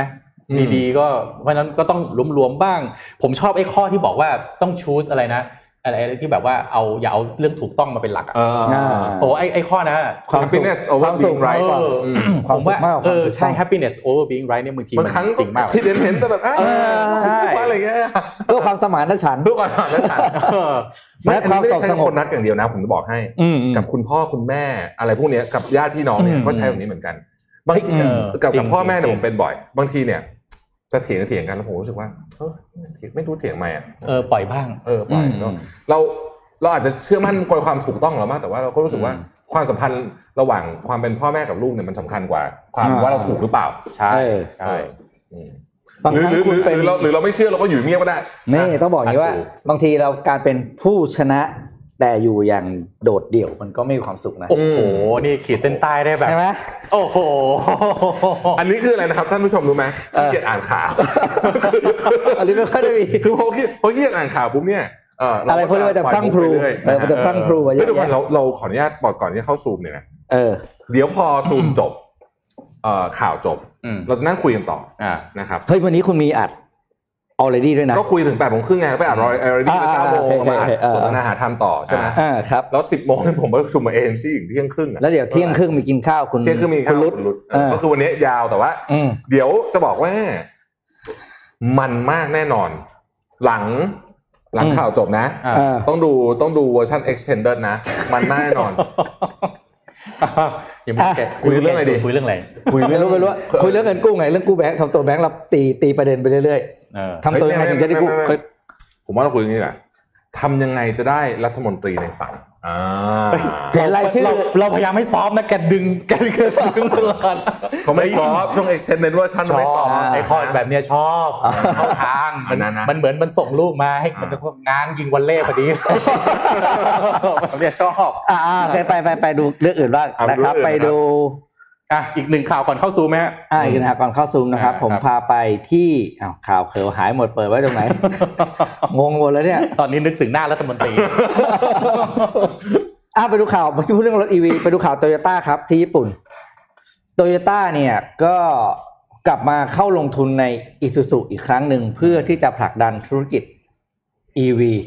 นะครับโดยเขาก็ทำเขาเองด้วยใช่ไหมในขณะเดียวกันเขาเอาเงินเขาก้อนนึงเนี่ยไปลงทุนในIsuzu จะพูดจริงแล้ว Isuzu เนี่ยคือคู่แข่งโดยตรงอยู่แล้วเพราะว่า Toyota เขามี Hino ใช่มั้ยและ Isuzu เขาก็ชนกับ Hino โดยตรงนะครับโดย Toyota เนี่ยออกมาประกาศลงทุนสามร้อยเก้าสิบสี่ล้านเหรียญนะครับเพื่อที่จะซื้อหุ้นจำนวนสี่มันชื่อ Vigo มั้ยเหรอพี่ Hino มันรถบรรทุกมั้ยอ่ะอ่ามันเขาตัวแบรนด์นะสับแบรนด์ไง Hino Hino ที่อยู่ Hino เนี่ยในญี่ปุ่นของ Toyota แล้วก็ชนกับ Isuzu นะครับรถรถบรรทุก Hino รถขนาดใหญ่รถขนาดใหญ่นะครับเออนี่อันนี้มิติใหม่มากเลยจับมือกันได้อืมนะครับโดย Toyota เนี่ยจะลงทุนสามร้อยเก้าสิบสี่ล้านเหรียญสหรัฐนะครับเพื่อซื้อหุ้น สี่จุดหกเปอร์เซ็นต์ ใน Isuzu อืมโดยเป็นการลงทุนร่วมเพื่อที่จะพัฒนาธุรกิจ อี วี นะครับโดยที่ก็เป็นอย่างที่คุณธวัชบอกแล้วว่าเฮ้ยเป็นไปได้ไงเพราะว่าจริงๆแล้ว Toyota เค้ามี Hino Motors อืมซึ่ง Hino Motors เนี่ยเป็นคู่แข่งโดยตรงกับ Isuzu ครับแต่ที่สำคัญกว่านั้นก็คือในปีอ่าภายหลังใช่มั้ยล่ะหลังจากปีนี้ประมาณ คิว สาม ถึง คิว สี่ เนี่ย Isuzu ก็จะลงทุน ใน Toyota เหมือนกันกลับเข้ามาแต่ว่าเป็นเป็นอีกธุรกิจหนึ่งของ Toyota คือไม่ใช่ตัวตัวพาร์ทนะจะเป็นส่วนอื่นที่เขายังไม่เปิดเผยบอกนี่เป็นการลงทุนร่วมกันของทั้งสองฝ่ายโดยภาพเนี่ยเป็นการเขาทำมาวิดีโอคอลสามฝ่ายนะเข้ามาแล้วก็คุยกันเพื่อประกาศแผนร่วมกันก็ถือว่าเป็นการเป็นเป็นคอมมิตเมนต์ที่จะได้เห็นแล้วบอกว่านี่คือมิติใหม่นะครับที่เราจะเห็นว่าคนที่เป็นเคยเป็นคู่แข่งกันเนี่ยสุดท้ายก็ต้องอ่าเขาเรียกสลับสวอปการลงทุนร่วมกันเพื่อให้อุตสาหกรรมเนี่ยมันไปได้โดยแต่ละคนเขาเขามีไดเรคชั่นของเขาไงบางคนก็เป็นเรื่องของกรีนไฮโดรเจนบางคนก็เป็นเรื่อง อี วี อย่างงี้นะบางคนเป็นเรื่องพลังงานสะอาดน่าติดตามน่าติดตามจริงมีคนถามเรื่องชุมนุมเมื่อวานนี้เดี๋ยวให้ชนนมาเล่าเพราะว่าเราส่งอย่างที่เราสัญญาเลยเราไม่ไม่ได้ส่งหรอกไปมันเองตัวแต่ว่าอย่างที่เราสัญญาให้ว่าโอเคเราจะเราจะให้คนไปดูหน้างานจริงๆนะชนนไปบัดโออัดทงอัดเทปถ่ายรูปมาเพียบให้เขามาเล่าเองแล้วกันเดี๋ยวพรุ่งนี้ฟังข่าวชุมนุมจากชนนนะฮะพรุ่งนี้ชนนเออใช่ใช่ใช่นะก็เออรอฟังเพราะว่ามันมีบอกว่าบอกอยากฟังที่น้องไม้อธิบายเนี่ยครับก็นี่แหละเดี๋ยวรอฟังพรุ่งนี้นะให้เขามาเล่าเองดีกว่าชนนชนนเขาเขาคราวนี้เขาจริงจังมากนะเพราะเขารู้ว่าเขาจะเอารูปมาโหถ่ายเอาเพียบเลยนะมันจะมีโรยยาวเหยียดเลยนะเออดีดีดีอ่ะอ่ะได้เวลาซูมนะครับซูมซูมวันนี้พบกับคุณเจติยานามงามเมคินนะครับ Principal Venture Capital เอส ซี บี เท็น เอ็กซ์ นะครับเรื่องเทรนด์ด้านการลงทุนเทคโนโลยีที่น่าจับมองในปีสองพันยี่สิบเอ็ดสวัสดีครับน้องกันสวัสดีค่ะแหมดีใจได้เจอน้องกันนะโดยเซอร์ไพรส์จริงๆเราเคยคุยกันรู้จักกันส่วนตัวอยู่แล้วต้องบอกว่าจริงนะไม่อยากคุยเรื่องการลงทุนเลยน้องกันเนี่ยเก่งมากเรื่องของการเอ่อคุยกับสตาร์ทอัพในจีนเออจริงๆคือเดี๋ยวถ้ามีวันไหนนะฮะอยากให้น้องกันคุยเรื่องสตาร์ทอัพในจีนด้วยนะฮะได้เลยเดี๋ยวคราวหน้าว่าที่เรื่องการลงทุนก่อนนะครับเพราะว่าผมเนี่ยตามน้องกันอยู่ว่าเรื่องคริปโตเรื่อง DeFi ต่างๆมีอะไรน่าลงทุนบ้างอ่ะเชิญน้องกันเลยครับค่ะก็คือโควิดอะค่ะใช่ไหมคะหลังจากเกิดโควิดขึ้นอะถ้าเราไม่มองผลกระทบทางเศรษฐกิจนะคะ เอ่อด้านเทคโนโลยีเนี่ยมันเป็นสิ่งกระตุ้นที่ว่าปกติคนเรากว่าจะ adopt เข้ากับเทคใหม่ๆเนี่ยใช้เวลา สามถึงห้า ปีอันนี้คือปีหนึ่งก็ต้อง adopt ละแล้วสิ่งที่ทุกคนพูดถึงหรือแบงค์ดูอะค่ะก็คือเรื่อง blockchain เรื่อง DeFi นี่แหละค่ะเอ่อหลักการของมันก็คือเอ่อพอเรามีบล็อกเชนเนี่ยมันมาตัดตัวกลางออกใช่ไหมคะทำให้เกิดเอ่อความไว้ใจกันเกิดขึ้นเสร็จปุ๊บคนก็คิดต่อว่าถ้าเราเขียนสูตรเนี่ยเขียนโค้ดข้างบนนั้นให้ทำงานเหมือนธนาคารเลยเพราะธนาคารเนี่ยมันมีมาเป็นร้อยปีแล้วใช่ไหมคะมันมีระบบฝากเงินกู้เงินแลกเงินเป็นเหมือนกับเป็นฟอร์แมตที่พิสูจน์มายาวนานคนก็เขียนสิ่งเหล่านั้นขึ้นมาค่ะแล้วก็เป็นแอปพลิเคชันความพิเศษของมันก็คือว่าขอแค่คุณน่ะมีอินเทอร์เน็ตแล้วคุณก็มีดิจิทัลแอสเซทที่เข้ามาใช้ไม่ว่าคุณจะอยู่ที่ไหนของโลกอะค่ะคุณก็สามารถเข้ามาใช้แอปพลิเคชันเหล่านี้ได้นะคะคือถ้าถ้าเรากลับมามองตัวเราเองอะที่เรามาจากธนาคารธนาคารทุกวันนี้ค่ะใช้เวลาเป็นร้อยปีเลยกว่าจะสร้างขึ้นมา มีคนเป็นกองทัพเลยถูกไหมคะที่ต้องมีหลายๆแผนกแต่อยู่ๆตื่นมาวันนึงเรามองว่าโหในเน็ตคือมีแอปพลิเคชันที่อยู่ก็แลกเงินได้ฝากเงินได้กู้เงินได้เขามีคนอ่ะที่แบบทำสิ่งเหล่านี้เป็นทีมคืออาจจะแบบห้าคนถึงสิบคนแล้วพอเปิดตัวแอปพลิเคชันปุ๊บคนทั้งโลกอะค่ะใช้ได้อันนี้ก็เลยเป็นสิ่งที่เราอ่ะจับตามองว่าในอนาคตเนี่ยมันจะถูกเข้ามาปรับใช้กับการให้บริการทางการเงินยังไงบ้างอะค่ะอืม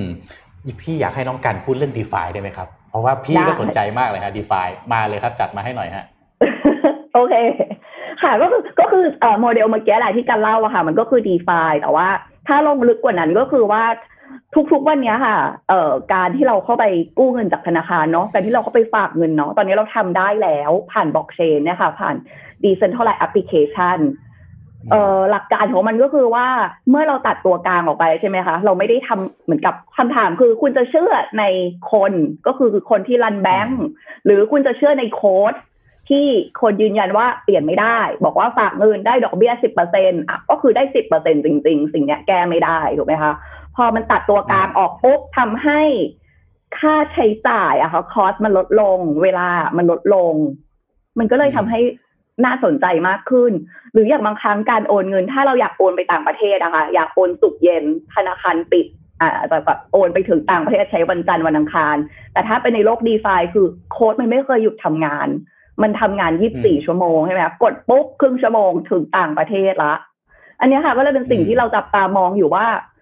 สิ่งเหล่านี้มันขยายตัวเร็วมากยิ่งปีที่แล้วนี่เอ่อยอดผู้เข้าใช้งานเนี่ยค่ะเป็นหลักล้านคนละแล้วก็ transaction เนี่ยก็เป็นหลักแบบเอ่อบิลเลียนนะคะสี่สิบเอ็ดบิลเลียนดอลลาร์นะคะคือเติบโตอย่างรวดเร็วได้ดูว่าเอ๊ะแล้วต่อไปเนี่ยมันจะเป็นยังไงนะรูปแบบการให้แบบบริการธนาคารเนี่ยจะยังอยู่ต่อไป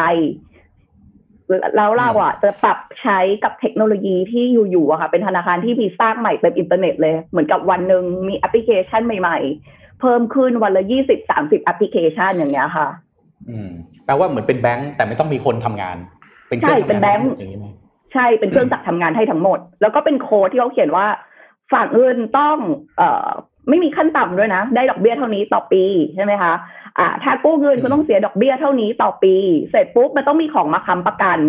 ที่เขาก็ล็อกไว้เลยว่าสมมติวางร้อยหนึ่งกู้ได้ห้าสิบบาทแต่ถ้าสมมติเอ่อคุณไม่มาคืนนะเขาก็ยึดของไปเลยแบบโดยไม่มีคนทำงานนะคะไม่ต้องมี อาร์ เอ็ม มาคอยไม่มี อาร์ เอ็ม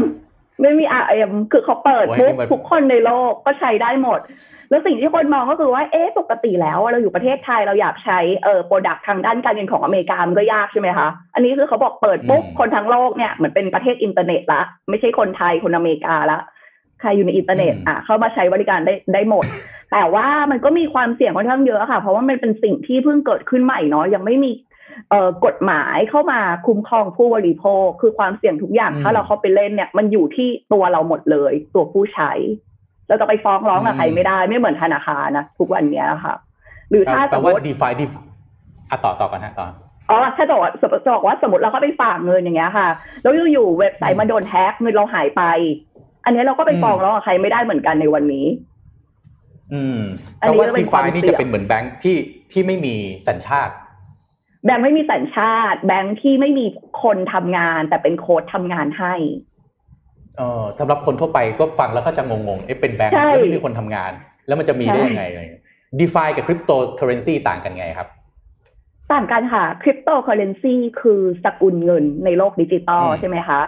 DeFi เนี่ยมันย่อมาจาก Decentralized Finance Decentralized อ่ะก็คือการใช้เทคโนโลยีที่เอ่อมาตัดตัวกลางออกมันก็คือบล็อกเชนนี่แหละค่ะกับ Smart Contract ส่วน Finance ก็คือบอกว่าสร้าง Financial Application เนี่ยอยู่บนเทคตรงเนี้ยครอบกันเข้าไป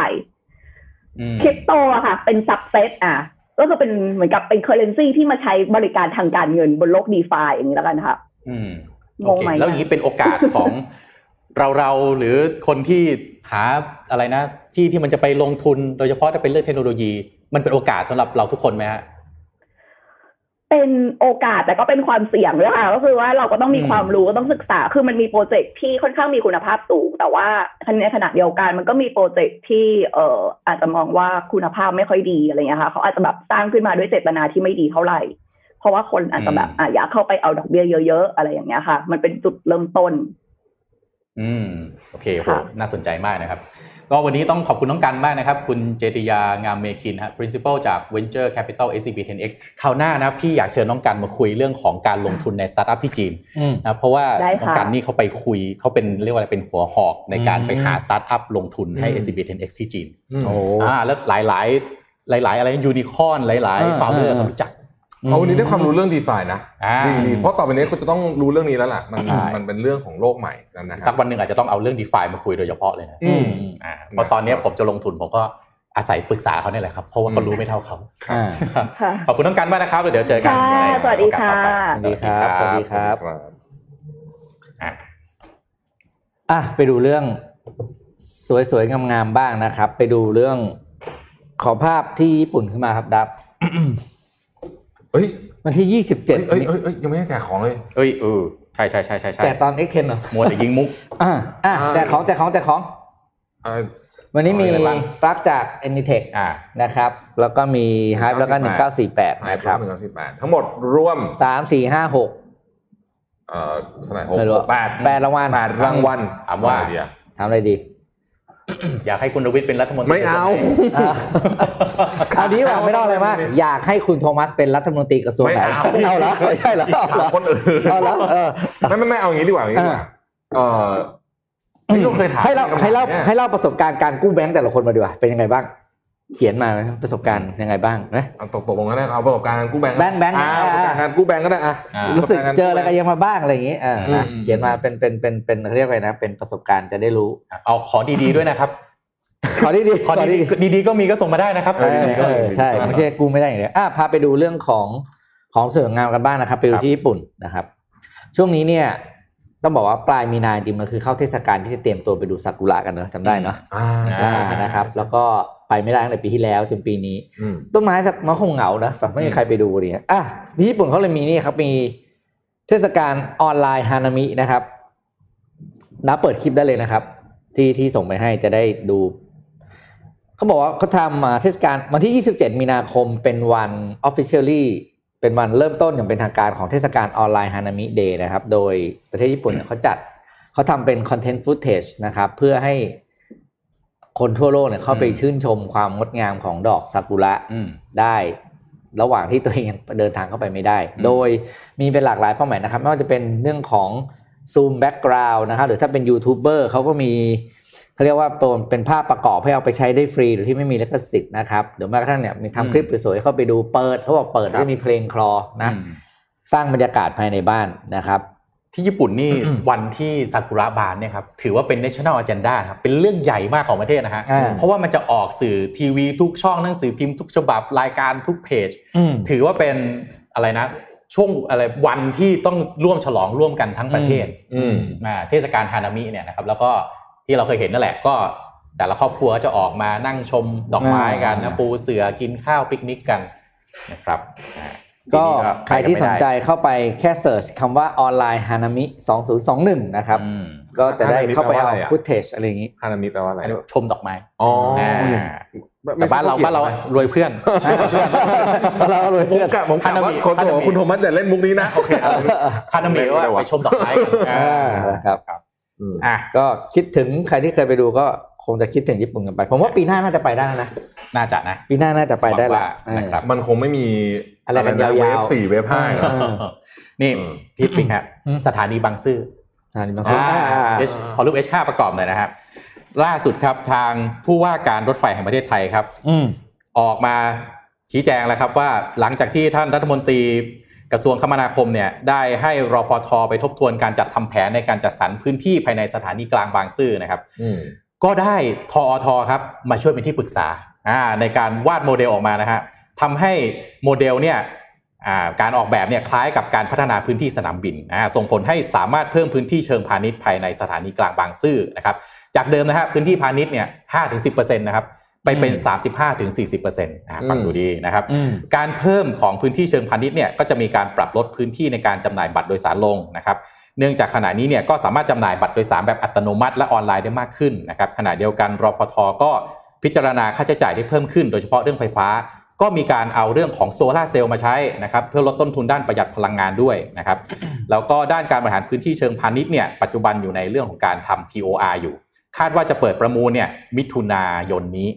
นะครับเพื่อให้สอดคล้องกับการเปิดให้บริการเชิงพาณิชย์ซึ่งยังเป็นขาเจ้าเดียวมาทำอยู่นะทั้งหมดเนี่ยนะครับก็จะให้สัมปทานเจ้าเดียวนะครับโดยเอกชนที่ชนะการประมูลก็จะได้รับการพื้นที่จัดสรรจะได้การจัดสรรพื้นที่ในการไปทำเรื่องพาณิชย์แล้วก็โฆษณาทั้งหมดด้วยนะครับจะได้อายุสัมปทานเนี่ยไม่น้อยกว่าสิบห้าปีนะครับแล้วก็ในส่วนสถานีอื่นบวกเข้าไปอีกนะครับอีกสิบสองสถานีจะแยกเป็นอีกสัญญาหนึ่งนะครับก็อ่ะดูแล้วน่าจะอย่างน้อยไอ้ หนึ่งพันหกร้อย ล้านนะฮะก็อาจจะมีความใกล้เคียงมากขึ้นนะอันนี้ก็คันปากจังเลยอ่ะแต่แบบว่าแหมที่ปรึกษาไม่ได้พอพูดแทรกหลังข่าวคือเอางี้เอาเป็นว่าผมไม่ผมไม่เห็นด้วยกับโมเดลของการบริหารจัดการร้านปลอดภาษีทั้งในการเรื่องของส่วนแบ่งในเรื่องของตัวเลขอะไรต่างๆเราก็รับรู้กันดีอยู่แล้วใครๆติดตามข่าวก็น่าจะทราบก็ทำท่าจะซ้ำรอยเดิมซึ่งก็ไม่แปลกใจเพราะว่าเรื่องปลอดภาษีเนี่ยถ้าเราไปญี่ปุ่นนะเราซื้อของนี่มาแล้วแบบเราขอรีฟันภาษีได้ทุกที่เกือบทุกที่อย่างนี้ดีกว่าเออเมืองไทยเรานี่ได้บางทีได้บางทีเออคือกลุ่มการเมืองกับกลุ่มทุนเนี่ยในเมืองไทยก็ยังเหมือนเดิมครับเราคือไม่รู้ว่าไม่แต่เมื่อก่อนนานมากแล้วเดี๋ยวทุบคอมทุบโต๊ะแต่คอมตัวเองตั้งแต่นานมาแล้วเคยมีโครงการ แวต Refund for Tourist นะไม่นี่ผมพูดถึงร้านดิสนีย์ในแอร์พอร์ตแต่ตอนนี้ไม่เหลือแล้วโครงการนั้นอ่ะไม่เหลือละกลายเป็นเหลือแต่แค่ดิสนีย์ฟรีอย่างเดียวอืมโอ๊ยกลุ่มจบข่าวจบข่าวบางซื่อบางซื่อรอดูฮะว่าพื้นที่มันจะเรียกว่าอะไรไม่ขาดทุนนะงี้ขอไม่ขาดทุนก่อนตอนนี้กำไรเท่าไหร่ยังไม่รู้แต่ว่าถ้าไปดูต่างประเทศนะรถไฟพวกนี้เขากำไรกันเยอะนะเออพื้นท่งพื้นที่เขาจัดสรรเป็นเชิงพาณิชย์พัฒนาได้อะไรนะครับเจ้ากำไรเหรอฮะเออโอ้ยคุณเอาตัวให้รอดก่อนไหมเอาแค่เสมอตัวก่อนผมนี่เขากำไรนี่ผมถึงขั้นต้องเงยหน้าขึ้นดูว่าคุณจะทำอะไรกำไรครับเจ้ากำไรจริงเหรออ๋อจะกำไรผมว่าต้องรื้ออ่ะจบข่าวนะครับขอบคุณสปอนเซอร์หน่อยนะครับก็ขอบคุณทุกคนในรถไทยผู้แทนจำหน่ายนาฬิกา Oris Swiss Mechanical Watch since หนึ่งเก้าศูนย์สี่นะครับขอบคุณ เอส ซี บี นะครับผู้สนับสนุนใจดีของเรานะครับอยู่กับเรามานานนะครับแล้วก็ขออยู่กับเราตลอดไปเลยนะแล้วก็ขอบคุณทุกท่านที่เข้ามาร่วมฟัง Mission Daily Report นะครับแล้วพบกันอีกสามสิบวินาทีนะครับหลังจากนี้นะครับสวัสดีครับสวัสดีครับOh, the doctor telling me what I can't do. And you know, that just, that tells me what I can't do.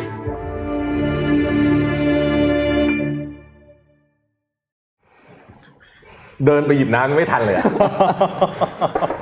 อ่ะต่อเอาไหมเดี๋ยวหยิบให้เฮ้ยนี่คนเขาคอมเมนต์เรื่องกู้แบงก์กันมาเป็นร้อยเมนต์เลยนะเนี่ยโอ้มันเป็นประสบการณ์ที่ใหญ่ประสบการณ์รองใครแบงก์มาเก็บคอมเมนต์ไปนะฮะมี engagement สูงมากนะฮะเนี่ยเอออึดอัดไงเอออึดอัดใช่ไหมตั้งตั้งไว้ตั้งค่าแสนล้านปล่อยได้แสนสามปีหนึ่งผ่านไปในช่วงเวลาโควิดเดี๋ยวสั่งกาแฟให้เอาเลยฮะอ่าครับเอาเอาชาไทยครับเอาชาไทยใช่ไหมขอบคุณมากเลยครับเออโอเคเอาพี่ปิ๊กหายไปไหนเนี่ยพี่ปิ๊ก เดี๋ยวๆท่านท่านท่านท่านผู้ชมสักครู่นะครับแป๊บนึงนะฮะเอ่ออืมอ่ะเดี๋ยวไม่ลื่นคอไอ้เดี๋ยวเราเดี๋ยวเราสั่งกาแฟให้อ๋อนี่เทสอ่าคุณขายขายฝากร้านได้คุณเอ๊ะทุกทุกสาสุขเขาได้รัฐมนตรีครบทุกตำแหน่งครับเนี่ยเย้ครบแล้วเห็นมีศึกษามาท่านท่านเดียวท่านอื่นยังเงียบครบแล้วครับครบแล้วครับเมื่อวานบอกเก้าหมดแล้วฮะอืมอืมโอ้ยพูดถึงแล้วกูแบงค์แล้วก็ชีวิตนี้ไม่เคยกูแบงค์ผ่านนอกจากตอนนู้นที่ซื้ออะไรซื้อโนเวอันหนึ่งตอนนั้นก็ทำงานโอ้นี่เป็นคนมีสตังค์นะครับกูแบงค์ไม่ผ่านเนี่ยแปลว่าต้องเรียกว่าปกติซื้อของเงินสดตลอดไงมาฮะมาโอเครัฐมนตรีอ่ะคืองี้ตำแหน่งรัฐมนตรีเนี่ยนะครับในความคิดเห็นของผมเนี่ยนะฮะคือตอนนี้เราต้องบอกต้องยอมรับตรงว่ามันไม่เหมือนสามสิบปีแล้วคือนโยบายภาครัฐการขับเคลื่อนจากภาครัฐและการและและความสามารถของภาคเอกชนเนี่ยมันต้องประสานกันครับแล้วก็ต้องไปด้วยกันได้ในสปีดเท่ากันวิชั่นต้องอะไลน์กันต้องทำงานคู่กันน่ะไม่ใช่แบบไม่อ่ะผมเป็นตัวงานภาครัฐผมก็เป็นเรกูเลเตอร์อ่ะออกกฎคุณก็ทำอะไรของความคุณไปผมก็ออกกฎเบื่อก็ออกกฎเพิ่มอะไรอย่างเงี้ยซึ่งวิธีคิดนี้ตรงข้ามกับรัฐที่เขาเจริญเจริญเช่นสิงคโปร์ครับสิงคโปร์ในภาคเราก็ถามเลยว่าเราช่วยอะไรกับชนได้บ้างอืมอืมช่วยให้เร็วนะไม่ใช่ช่วยให้ช้าอืมอืมบางทีที่จะไปบอกว่าเราช่วยอะไรกับชนได้บ้างทำให้ช้าลงได้บ้างเออทำให้ช้าลงกว่าเดิมก่อนเอาให้ช้าลงกว่าเดิมก่อนอ่ะพูดถึงรัฐมนตรีซึ่งซึ่งเอ่อใช้คำว่าอะไรเนี่ยเป็นเป็นกลจักสำคัญละกันใช่จริงๆผมจะพูดถึงนายกรัฐมนตรีด้วยแต่ไว้ก่อนเอารัฐมนตรีก่อนนะรัฐมนตรีเนี่ยนะครับแต่ละกระทรวงเนี่ยมันก็เป็นเหมือนกับพาร์ทพาร์ทหนึ่งของเครื่องจักรที่เรียกว่าประเทศไทยเนาะถูกต้องซึ่งต้องมีทั้งเรื่องของการใช้นโยบายให้ใช้มันมีหลายอย่างการกำหนดนโยบายก่อนกำหนดนโยบายกำหนดนโยบายเสร็จก็ทำเป็นโครงการงบประมาณแล้วก็การนำไปปฏิบัติจริงถูกติดตามผลแล้วนโยบายมาจากไหนจะวางแผนยังไงหนึ่งสองสามสี่จะเอาใครมาทำทั้งหมดเนี่ยคุณจะกำหนดนโยบายได้สิ่งที่คุณต้องมีคืออะไรรู้ไหมฮะความรู้อ่าและก็มีเอาความรู้นะที่มองอนาคตด้วยแล้วก็มีวิชั่นได้ยินความรู้นี่ตกใจ ความรู้ปุ๊บ ทำไมความรู้สึกในหัวผมมันแบบเอ๊ะความรู้เอ๊ะเออความรู้อ่ะใช่ไหมความรู้ในเรื่องนั้นในเรื่องนั้นอืมอ่าผมไม่ได้พูดถึงคนไหนนะครับแต่ว่าโลกของเนี่ย DeFi อย่างเงี้ยมันไม่ใช่ว่าคุณเปิด Google เสร็จแล้วจะไปวางนโยบายเรื่องนี้ได้ถูกไหมเออเพราะมันไม่ได้ง่ายขนาดนั้นเออเรื่องง่ายๆยังเปลี่ยนไม่ได้เลยอ่ะ แบบเรียนป.หนึ่ง หรือป.สาม ต้องเรียนเหมือนเดิมเลยอืมคือความรู้ความเข้าใจเรื่องนี้เนี่ยมันจะไม่ทำให้เรื่องที่มันไม่ควรจะเกิดไปเกิดขึ้นยกตัวอย่าง เอาย้อนนี่ย้อนหลังกันไปนานมาก Smart ไอ ดี บัตรประชาชนอืมถ้าคนวางระบบพอเข้าใจข้อจำกัดเข้าใจความจำเป็นเข้าใจนู่นนี่เนี่ยมันจะไม่ถูกทิ้งร้างมาเป็นสิบสิบปีแบบนี้แล้วทุกวันนี้ผมถามจริงทำไมเราต้องซีล็อกบัตรประชาชนวะผมไม่เข้าใจจริงไม่เข้าใจจริงๆเลยอ่ะทำไมอ่ะนั่นดิแล้วคุณจะทำสมาร์ทไอดีหมดไปเจ็ดพันล้านมันเพื่ออะไรอ่ะนี่นี่ผิดอันนี้คือคนบอกว่าอันนี้คือมันเห็นชัดเลยว่าผู้วางนโยบายว่าอุ้ยข้างบ้านมีสมาร์ทไอดีอยากได้ด้วยไม่รู้ใช้ไงเหมือนกันนี่ผิดพรบนะเขาบอกว่าหน่วยงานรัฐห้ามขอเอกสารที่ออกโดยหน่วยงานรัฐจากประชาชนอืมแล้วขอทำไมแล้วมีข้อนี้หรอมีพี่นี่กปปเป็นคนเขียนขึ้นมาเลยว่าห้ามอ๋ออ่าเออเพราะฉะนั้นเวลาพี่ไปที่ไหนแล้วเขาขอพี่เถียงได้เลยนะอืมเออแต่พี่ก็จะลำบากเองเออเมื่อเราไปเถียงเขาเขาบอกก็ระเบียบผมมันต้องมีอ่ะใช่นี่ผมเพิ่งผมเพิ่งอ่านเอ่อทางกระทรวง ดี อี เอส เนี่ยได้รัฐมนตรีแล้วใช่มั้ยชื่อคุณชัยวุฒิครับอ่าใช่มั้ยฮะจากเป็นวิศวะจุฬาด้วยใช่อ่ามาเอ่อเอ่อผ่านโควต้ากลางบอกว่าผ่านโควต้าคุณสุพัฒพงษ์พันมีชาวมาอืมใช่มั้ยฮะอ่าอ่าก็เอ่อผมคิดว่ามีหลายท่านฮะคงอยากจะเชียร์ให้ปลดล็อกพรทับให้หน่อยนะฮะเข้าใจว่าอย่างนั้นอ่าอ่ากลายเป็น National Agenda เฉยเออเรื่องนี้อ่าครับผมเอางี้คือความรู้นะความรู้นี่เป็นพื้นฐานความรู้ความเข้าใจในเรื่องนั้นนะครับแล้วก็ต้องหาเพิ่มด้วยนะเพราะว่าเออมันไม่พออยู่แล้วแหละมันเปลี่ยนแปลงตลอดนะผมเพิ่มอีกข้อนึงความเชื่อถือความน่าเชื่อถือใช่มั้ยเออ ตบโป๊ะหนึ่งทีตบข่าวขาดเก่งอย่างเดียวไม่พอคือต้องมีเนี่ยคืออายุเนี่ย very important สำคัญมากวันก่อนคุณรู้เรื่องไหมที่เขาจะตั้งคนหนึ่งเข้ามาทำงานสำนักนายกก็โดนโดนตัวทิ่มอ่ะยังติดคดีปั่นหุ้นใช่อยู่อะไรนะอัยการฟ้องอยู่ สองพัน กว่าล้านไม่ยังไม่จ่ายยังอยู่ในขั้นตอนพิจารณาคดีจะตั้งมาเป็นจะตั้งเป็นอะไรนะคุณโทมัสเป็นที่ปรึกษาที่ปรึกษาอะไรสักอย่างหนึ่งอ่ะเป็นข้าราชการการเมืองอ่ะเป็นเป็นหนึ่งในข้าราชการการเมืองซึ่งมันไม่ได้อยู่แล้วไม่ใช่เหรอ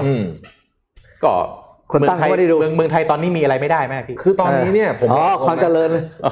มีอะไรไม่ได้ไหมตอนนี้คือตอนนี้มันมันไม่เหมือนกับไม่สนใจแล้วแล้วอ่ะคือแบบจะเอาอย่างเงี้ยก็เอาอะไรอย่างเงี้ยนะแต่ตอนหลังก็ถูกก็ก็สงสัยนั่นไปแต่ว่าสิ่งที่ผมขุ่นข้องหมองใจมากที่สุดอันหนึ่งนะนี่บอกตามตรงนะพูดได้นะถ้าถ้าถามนี้เราจะพูดแล้วล่ะถึงขั้นนี้ก็ต้องพูดแล้วล่ะฮะเปิดมาขนาดนี้เหมือนมีอะไรจะเล่าให้ฟังเดี๋ยวไม่ว่ากันไม่ได้วันวันที่รองนายกประวิตรพูดเรื่องราชภัฏอ่ะผมผมเคืองมากกับเรื่องเนี้ยผมรู้สึกว่ามันโชว์ mindset ของผู้ใหญ่ระดับบริหารประเทศที่บังเอิญหลุดมาบังเอิญหลุดมาต้องบอกจริงว่าถ้าย้อนไปได้แกคงบอกว่าแม่งไม่น่าพูดเลยอะไรเงี้ยแต่มันสะท้อน mindset ว่าอะไรครับกดกดคนอ่ะใช่เออใช่ไหมอืมอันเนี้ยคือคือไม่ไม่นี่ผมอยากให้ไปคุยท่านไปคุยคนหนึ่งคมสันลีเออไปคุยเลยคมสันลี ซี อี โอ Flash Express จบราชภัฏลำปางถูกต้องไปคุยเลยท่านไปคุยเลยเออเออจบอะไรมาแล้วแล้วจะได้รู้ว่าระหว่างท่านประวิตรกับคมสันลีเนี่ยอืมใครเอาผมขอให้คมสันลีไปเป็นรัฐมนตรีรัฐมนตรีดูเออเออวิชั่นเดียวกันบวกลวิทย์อีกคนนึงบวกไม่เอาไม่เอาอยู่ท็อปจิรายุอีกคนเออเราโยมเราคุณท็อปเออเนี่ยคุณคมสันลีนะท่านรองประวิตรนะจบราชภัฏลำปางนะอืมครับฝากบอกแค่นี้นะครับเอ้ยอย่างงี้อย่างงี้คือแล้วจบเตรียมทหารบริหารประเทศได้มั้ยมันถ้าบอกจริงนะ to be fair ก็คืออาจจะบริหารได้ถ้าโลกมันจะเป็นเหมือนถ้าโลกทั้งโลกเหมือนสังคมทหารผมว่าโอเคนะแต่ต้องมีแบ็คกราวด์อย่างอื่นประกอบอ่ะถูกต้องจบอะไรมาไม่เกี่ยวจบอะไรก็ได้แต่ว่าคุณรู้เรื่องขนาดไหนใช่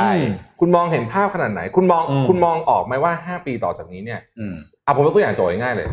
วันนี้เนี่ยรัฐมนตรีที่เกี่ยวข้องดูแลเนี่ยเราต้องเราเราถามคำถามนี้ต้องตอบได้นะประเทศไทยเราผลิตรถยนต์ส่งออกเยอะมากเป็นสินค้าส่งออกอันดับต้นๆตลอดแต่โลกเขาจะเปลี่ยนเป็น อี วี กันแล้วคุณจะทำไงแค่นี้ตอบได้ต้องตอบได้ต้องตอบได้เออเพราะว่าไม่ใช่บอกว่าเดี๋ยวรอพิจารณาดูก่อนนะไม่ใช่เพราะว่ามันต้องออกมาจากในหัวเลยนะเอาแค่ผ่านคร่าวๆนะตึ้งๆๆๆหนึ่ง สอง สาม สี่คือถ้าบอกว่ารอพิจารณาก่อนแปลว่าเรื่องเหล่านี้ไม่อยู่ในหัวคุณเลยตอนนี้ไงถูกแล้วมันไม่มีอะไรเม้นไงมันเป็นเรื่องของคนคิดว่าเราตอบได้มั้ยครับไม่ไม่รู้ไม่รู้ไม่รู้ไม่ได้ไม่เอาไม่เอาท่าเดิมท่าเหมือนนะฮะท่าได้เลยเอ้ยถ้าไม่รู้ก็ต้องไม่มาทำไงเพราะว่าพื้นที่ตรงนั้นมันพื้นที่สำหรับคนที่รู้และพร้อมจะทำเออเพราะฉะนั้นคุณรวิทย์บอกว่ามีความรู้ผมเสริมมีความน่าเชื่อถือนะมีวิชั่นต้องมีต้องมีวิชั่นไม่งั้นมันผมว่ามันลำบากอ่ะตอนนี้มันคือเอาโควต้าน่ะใช่เอาโควต้าน่ะเรื่องโควต้านี่น่าเบื่อมากเลยบอกประเทศไทยไม่ให้ร้านเบเกอรี่นะเว้ยมานั่งแบกเค้กอยู่ได้คือผมเพิ่มอีกข้อหนึ่งขอได้นะมีความรู้มีความเชื่อสำหรับผมนะความดีมันต้องมีสามอย่างคือถ้ามันพิสูจน์ไม่ได้ว่ามันวัดวัดยากเอาเอาอย่างน้อยสังคมเห็นด้วยเออถูกต้องคือไอ้ความดีเนี่ยมัน intangible มันจับต้องไม่ได้แต่อย่างน้อยมันต้องไม่มีแบบคดีค้างอยู่มีอะไรที่เป็นข้อสงสัยคือมันต้องสิ้นสงสัยอ่าถูกต้องไหมฮะคือสิ้นสงสัยไม่ใช่ไม่ใช่แบบเออเราไม่ได้บอกว่าต้องเป็นพระอรหันต์แล้วจะเป็นมาเป็นรัฐมนตรีไม่ใช่ถ้าเกิดไปสิ้นสิ้นจากกิเลสแล้วจะมาบริหารประเทศมันก็ไม่ใช่มันมันมันก็ผิดผิดอะไรนะผิดธรรมชาติไปแต่แบบคุณมีคดีค้างอยู่อย่างเงี้ยอ่ะแบบมันคือแป้งมันยังค้างอยู่เนี่ยอันนี้เก่งไม่เก่งมันเลยเป็นเรื่องรองไปเลยไงใช่เออพอไอ้ความดีมัน define ได้ไม่ชัดนะความน่าเชื่อถือความรู้มันหายไปเลยนะข้อสามเนี่ยถ้ามีไม่ชัดเนี่ยข้อหนึ่งกับสองเนี่ยมันจะคุณค่ามันจะหายไปเลยไม่ต้องไม่ต้องดีก็ได้แค่ไม่มีอะไรติดตัวป่ะพอมั้ยถือว่าเอาว่าใช้ความดีไม่มีความเลวเออเอออย่าให้มันประจักษ์มากเกินใช่ๆคือบางคนงงๆเดินขึ้นมาเลยไม่มีใครรู้จักยังโอเคนะถ้ามีความรู้มีความสามารถแล้วเดี๋ยวให้เวลาพิสูจน์ผลงานเขาคือรัฐมนตรีเนี่ยมันเป็นตำแหน่งที่ใหญ่มากๆนะครับนึกออกมั้ยมันผลกระทบต่อชีวิตมนุษย์เยอะมากอ่ะเออคุณเอากระทรวงไหนที่เอารัฐมนตรีกระทรวงไหนที่ไม่มีผลกระทบต่อชีวิตพวกเราไม่มีเลยนะ ไม่มีไม่เอาจริงตอนนี้นะในประเทศไทยเนี่ยคุณจะไปหาคนสักคนหนึ่งเนี่ยมันจะมีหรือคนที่ไม่มีใครมาคอยรับรองไม่คนรู้จักเลยว่าคนนี้เก่งหรือไม่เก่งยังไงอ่ะมันเป็นไปไม่ได้หรอกประเทศไทยมันไม่ได้ใหญ่ขนาดนั้นเราเรามีเท่าไหร่สิบห้ากระทรวงที่เป็นกระทรวงจำไม่ได้ละกระทรวงเล็กที่สุดที่ไม่มีใครอยากพูดง่ายที่เวลามีข่าวกระทรวงที่ไม่มีใครอยากได้คือผมถ้าผมยุติธรรมมั้งพมป่ะตั้งแต่เล็กเล็กสุดเลยอ่ะพมเอ่อพัฒนาสังคมพัฒนาสังคมป่ะเอ๊ะมันมีกระทรวงป่ะไม่แน่ใจเออพวกนี้วัฒนธรรมนะกระทรวงวัฒนธรรมกระทรวงยุติธรรมซึ่งบอกเป็นข่าวที่ไม่ค่อยแบบไม่ค่อยมีใครแย่งกันอ่ะใช้คำนี้แล้วกันเนาะเขายังมีผลกระทบชีวิตพวกเราเลยนะมีดิเออหรือหรือจะทำตัวเป็นเชิงลุกก็ได้เช่นกระทรวงวัฒนธรรมบอกลุกขึ้นมาจะโปรโมทซอฟต์คัลเจอร์เขาก็ทำได้นะที่จะทำอ่ะอืมเออหรือกระทรวงยุติธรรมคุณจะเร่งรัดกระบวนการยุติธรรมให้มันดีขึ้นก็ต้องเป็นหน้าที่คุณไงอืมจะได้ไม่ต้องมีหัวข้อเหมือนที่เราคุยไงอะไรคุกไทยมีขังคนจนกับหมาอืม คือทุกทุกกระทรวงมีผลกับชีวิตพวกเราหมดไงอืมเพราะฉะนั้นเนี่ยมันมันมันเรียกว่าไงนะจะเอาใครมาเอ๊ะดูดูงบกระทรวงถ้าดูงบกระทรวงนะกลายเป็นกระทรวงพลังงานงบน้อยสุด สองจุดหนึ่ง พันล้านจัดสรรงบนะแต่ว่าอย่างอื่นมันคงจะเยอะอ่ะเอ้ยอันนี้มันเยอะเพราะว่ากระทรวงพลังงานถือหุ้นในพวกไอ้ปตทอย่างเงี้ยโหเยอะมันเยอะที่ที่น่าจะเล็กนะก็ดิจิตอลกับท่องเที่ยว หกจุดแปด พันล้านกับ หกพัน ล้านจริงๆดิจิตอลใหญ่มากเลยนะตอนเนี้ยอืมใช่มั้ยคือเฮ้ยจริงเอ้ยเดี๋ยวๆผมตาฝาดว่ากระทรวงยุติธรรม สองจุดหก หมื่นล้านเหรอเออยุติธรรมเฮ้ยไปทำอะไรอ่ะทำคุกมั้งเออเผื่อนั่นนั่นนั่นต้องเรื่องนึงอ่ะแต่ว่าเรื่องอื่นมีอะไรอ่ะเราเราอันนี้ไม่รู้จริงๆนะสงสารอะไรก็อยู่ในนี้หมดนะฮะสารอะไรพวกนี้ก็อยู่ในนี้หมดถูกมั้ยฮะในดิจิตอลท่องเที่ยวท่องเที่ยวเรา หกพัน อุตสาหกรรม ห้าจุดสาม พันล้านแต่ว่าอุตสาหกรรมน่าจะน่าจะมีอย่างอื่นอีกเยอะโอ้ยอืมกลุ่มปวดหัวคือไม่รู้ทำไงอ่ะตอนนี้บอกตรงนะหมดหวังอืมคือคือบางคนก็โอเคนะผมพูดจริงบางคนก็ถือว่าดูโอเคแต่ว่าโดยรวมๆอ่ะเหนื่อยไม่รู้อ่ะสำหรับสำหรับผมผมว่าสำคัญสุดนะมันก็เหมือนอาจถามว่าตำแหน่งในบริษัทบริษัทนึงเนี่ยจะมีคนเก่งคนอะไรเข้ามา ซี อี โอ เออพูดเลยพูดเลยอ่ะพูดเลยพูดเลยพูดเลยจริงกับนายกนี่แหละสำคัญสุดคุณจะเอาใครมาคุณจะไม่เอาใครมาคุณคุณเกรงใจอ่ะเกรงใจก็ได้แต่ว่าสุดท้ายมันอยู่ที่คุณน่ะจะแบบสร้างเกียรติภูมิสร้างเรื่องราวให้เป็นที่จดจำแค่ไหนอ่ะหรืออยากให้คนจำจำแค่ว่าก็มีนายกมาเออสี่สิบห้าสิบคนก็แล้วมาให้เด็กมานั่งท่องว่าคนนี้อยู่ปีไหนถึงปีไหนเงี้ยเหรอสุดท้ายก็จำคุณไม่ได้ไงก็คุณเข้ามาก็ทำเหมือนคนอื่นไม่จะบอกให้ถ้าเกิดว่าอยู่นานสุดจำได้นะไม่ก็จะบอกเลยจะบอกเลยว่าคนเขาจะสุดท้ายเนี่ยคนรุ่นใหม่เขาจะจำคุณที่คุณทำอะไรบ้างไม่ได้จำที่อายุปีที่คุณอยู่อืมและการคัดเลือกรัฐมนตรีตอนนี้ผมว่าเป็นโอกาสดีที่สุดเพราะว่าผมเชื่อว่าตู้มาครับผมเชื่อว่านะถ้าคุณทำบรรยากาศให้ดีตอนนี้คนอยากช่วยประเทศเยอะมากคนไทยไม่ใช่คนเห็นแก่ตัวผมบอกเลยก็วันก่อนที่เราคุยเรื่องในนั้นไงคนไทยไม่ใช่คนเห็นแก่ตัวแล้วถ้าคุณเทียบเชิญดีๆคุณทำตัวเหมือนเอาคุณบริหารประเทศก็ต้องบริหารแบบโจโฉเข้าใจแต่เวลาคุณไปเทียบเชิญคุณทำตัวเหมือนเล่าปีหน่อยได้ไหมเอออ่าแล้วก็เชิญเข้ามาให้พื้นที่เขาดีๆในการบริหารจัดการผมก็ไม่เชื่อว่าทุกคนเข้ามาแล้วจะฟาดงวงฟาดงาต้องเอาให้ได้อย่างใจทุกคนหรอกทำไมโตๆกันหมดแล้วทำไมจะไม่เข้าใจว่าเออมันก็คงมีเรื่องการเมืองมีขบเหลี่ยมมีมุ้งมีอะไรเงี้ยแต่ถ้ามันเกินไปใครก็ทำงานไม่ไหวนี่ต้องบอกงี้ก่อนที่คุณจะได้คนดีมาคุณต้องเอาคนไม่ดีออกไปก่อนมีด้วยเหรอฮะมีไหมเอ้าน้ำดีไล่น้ำเสียไม่ได้ไงโหมากเลยอ่ะวันนี้ยังเช้าเลยคุยเรื่องอะไรบันเทิงวันนี้หน่อยได้มั้ยคือก่อนที่คุณจะเอาคนเก่งๆเข้ามาคุณต้องเอาพวกอุปสรรคเลยเอาเส้นหนามเอาไปก่อนเออคนที่เค้าคนที่ทำให้เค้าทำงานยากอ่ะอืมเหมือนเวลาผมไปทำงานที่ไหนนะเวลาผมไปคอนซัลท์ที่ไหนเวลาจะทำองค์กรนะผมอย่างแรกผมทำผมไม่รู้เลยนะผมดูคนไหนมีปัญหาอ่าแล้วตัดนิ้วเจรจาก่อนเลยใช่ว่าถ้าคนนี้คนนี้ยังอยู่เราจะทำงานไม่ได้แนะนำว่าให้เอาไปก่อนอ่าตัดนิ้วที่เสียเอาไปก่อนแล้วที่เหลือมันจะมันจะไปปั่นๆกวนๆน้ำอะไรอย่างเงี้ยอืมอ่าคุยเรื่องนี้ดีกว่าเดี๋ยวอีกแป๊บเดี๋ยวอาจารย์นพดลเออใช่อีกอีกเก้านาทีไม่อัดอาจารย์นพดลละนี่วันก่อนเนี่ยผมไปเจอคุณท็อปใช่ไหมเราจะไปเราก็คุยกันหลายเรื่องอ่ะแต่อันนึงให้ประเด็นนึงที่คุณท็อปเรสหน่อยเขาหน้าผมแต่บอกว่าซึ่งเกี่ยวกับเรื่องนี้เออประเทศคือคือตอนนี้ความเหลื่อมล้ำระหว่างประเทศที่ร่ำรวยพัฒนากับประเทศอย่างเราๆเนี่ยก็มีพอสมควรอยู่แล้วถูกไหม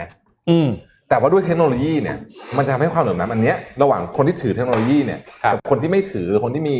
ปัญหาด้านเทคโนโลยีเนี่ยห่างไปอีกชนิดที่ exponential exponential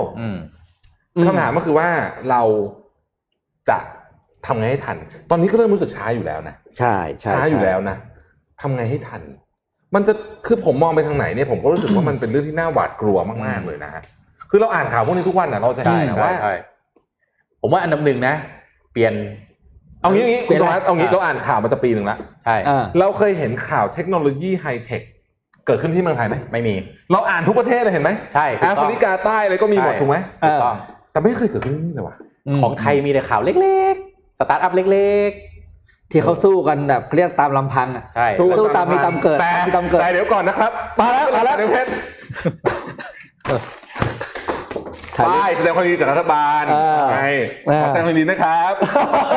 ถ่ายรูปหน่อยถ่ายรูปหน่อยอย่างงี้อะไรเออเออมันต้องงานมันติ๊กติ๊กทำภาพข่าวมาทันทีมาทันทีมาแน่นอนอย่าอย่ามานะอย่ามานะเออโดนรับรองว่าโดนแน่นอนอ่ะตอนเขาสู้กันเลือดตาแทบกระเด็นคุณหายไปไหนหมดแถมจะค้านเขาอีกแต่อ่านข่าวต่างประเทศนี่โอ้โหเรสกันทีนะเป็นพันล้านทำเทคโนโลยีนู่นนี่นั้นสิ่งที่น่ากลัวอย่างที่คุณท็อปก็พูดมันก่อนก็คือตอนนี้เงินเราไหลออกไปกับพวกเนี่ยสตาร์ทอัพทั้งหลายจากไม่เสียภาษีอ่ะ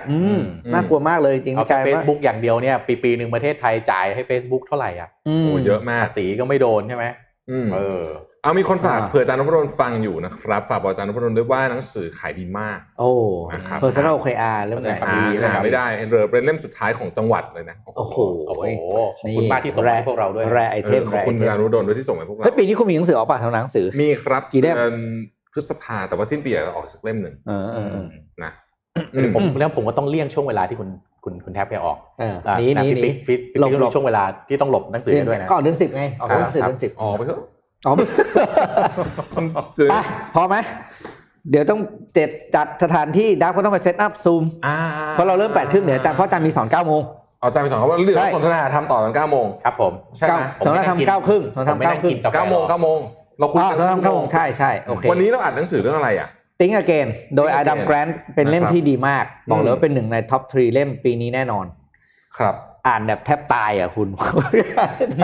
อ่านไว้ให้ทันคุณกับอาจารย์นพดลเนี่ยอ่ะขอบคุณสำหรับการติดตามภาคต่อนะครับแล้วพบกันใหม่พรุ่งนี้แปดโอ้เจ็ดโมงเช้าเหมือนเดิมครับสวัสดีครับสวัสดีครับ Mission Daily Report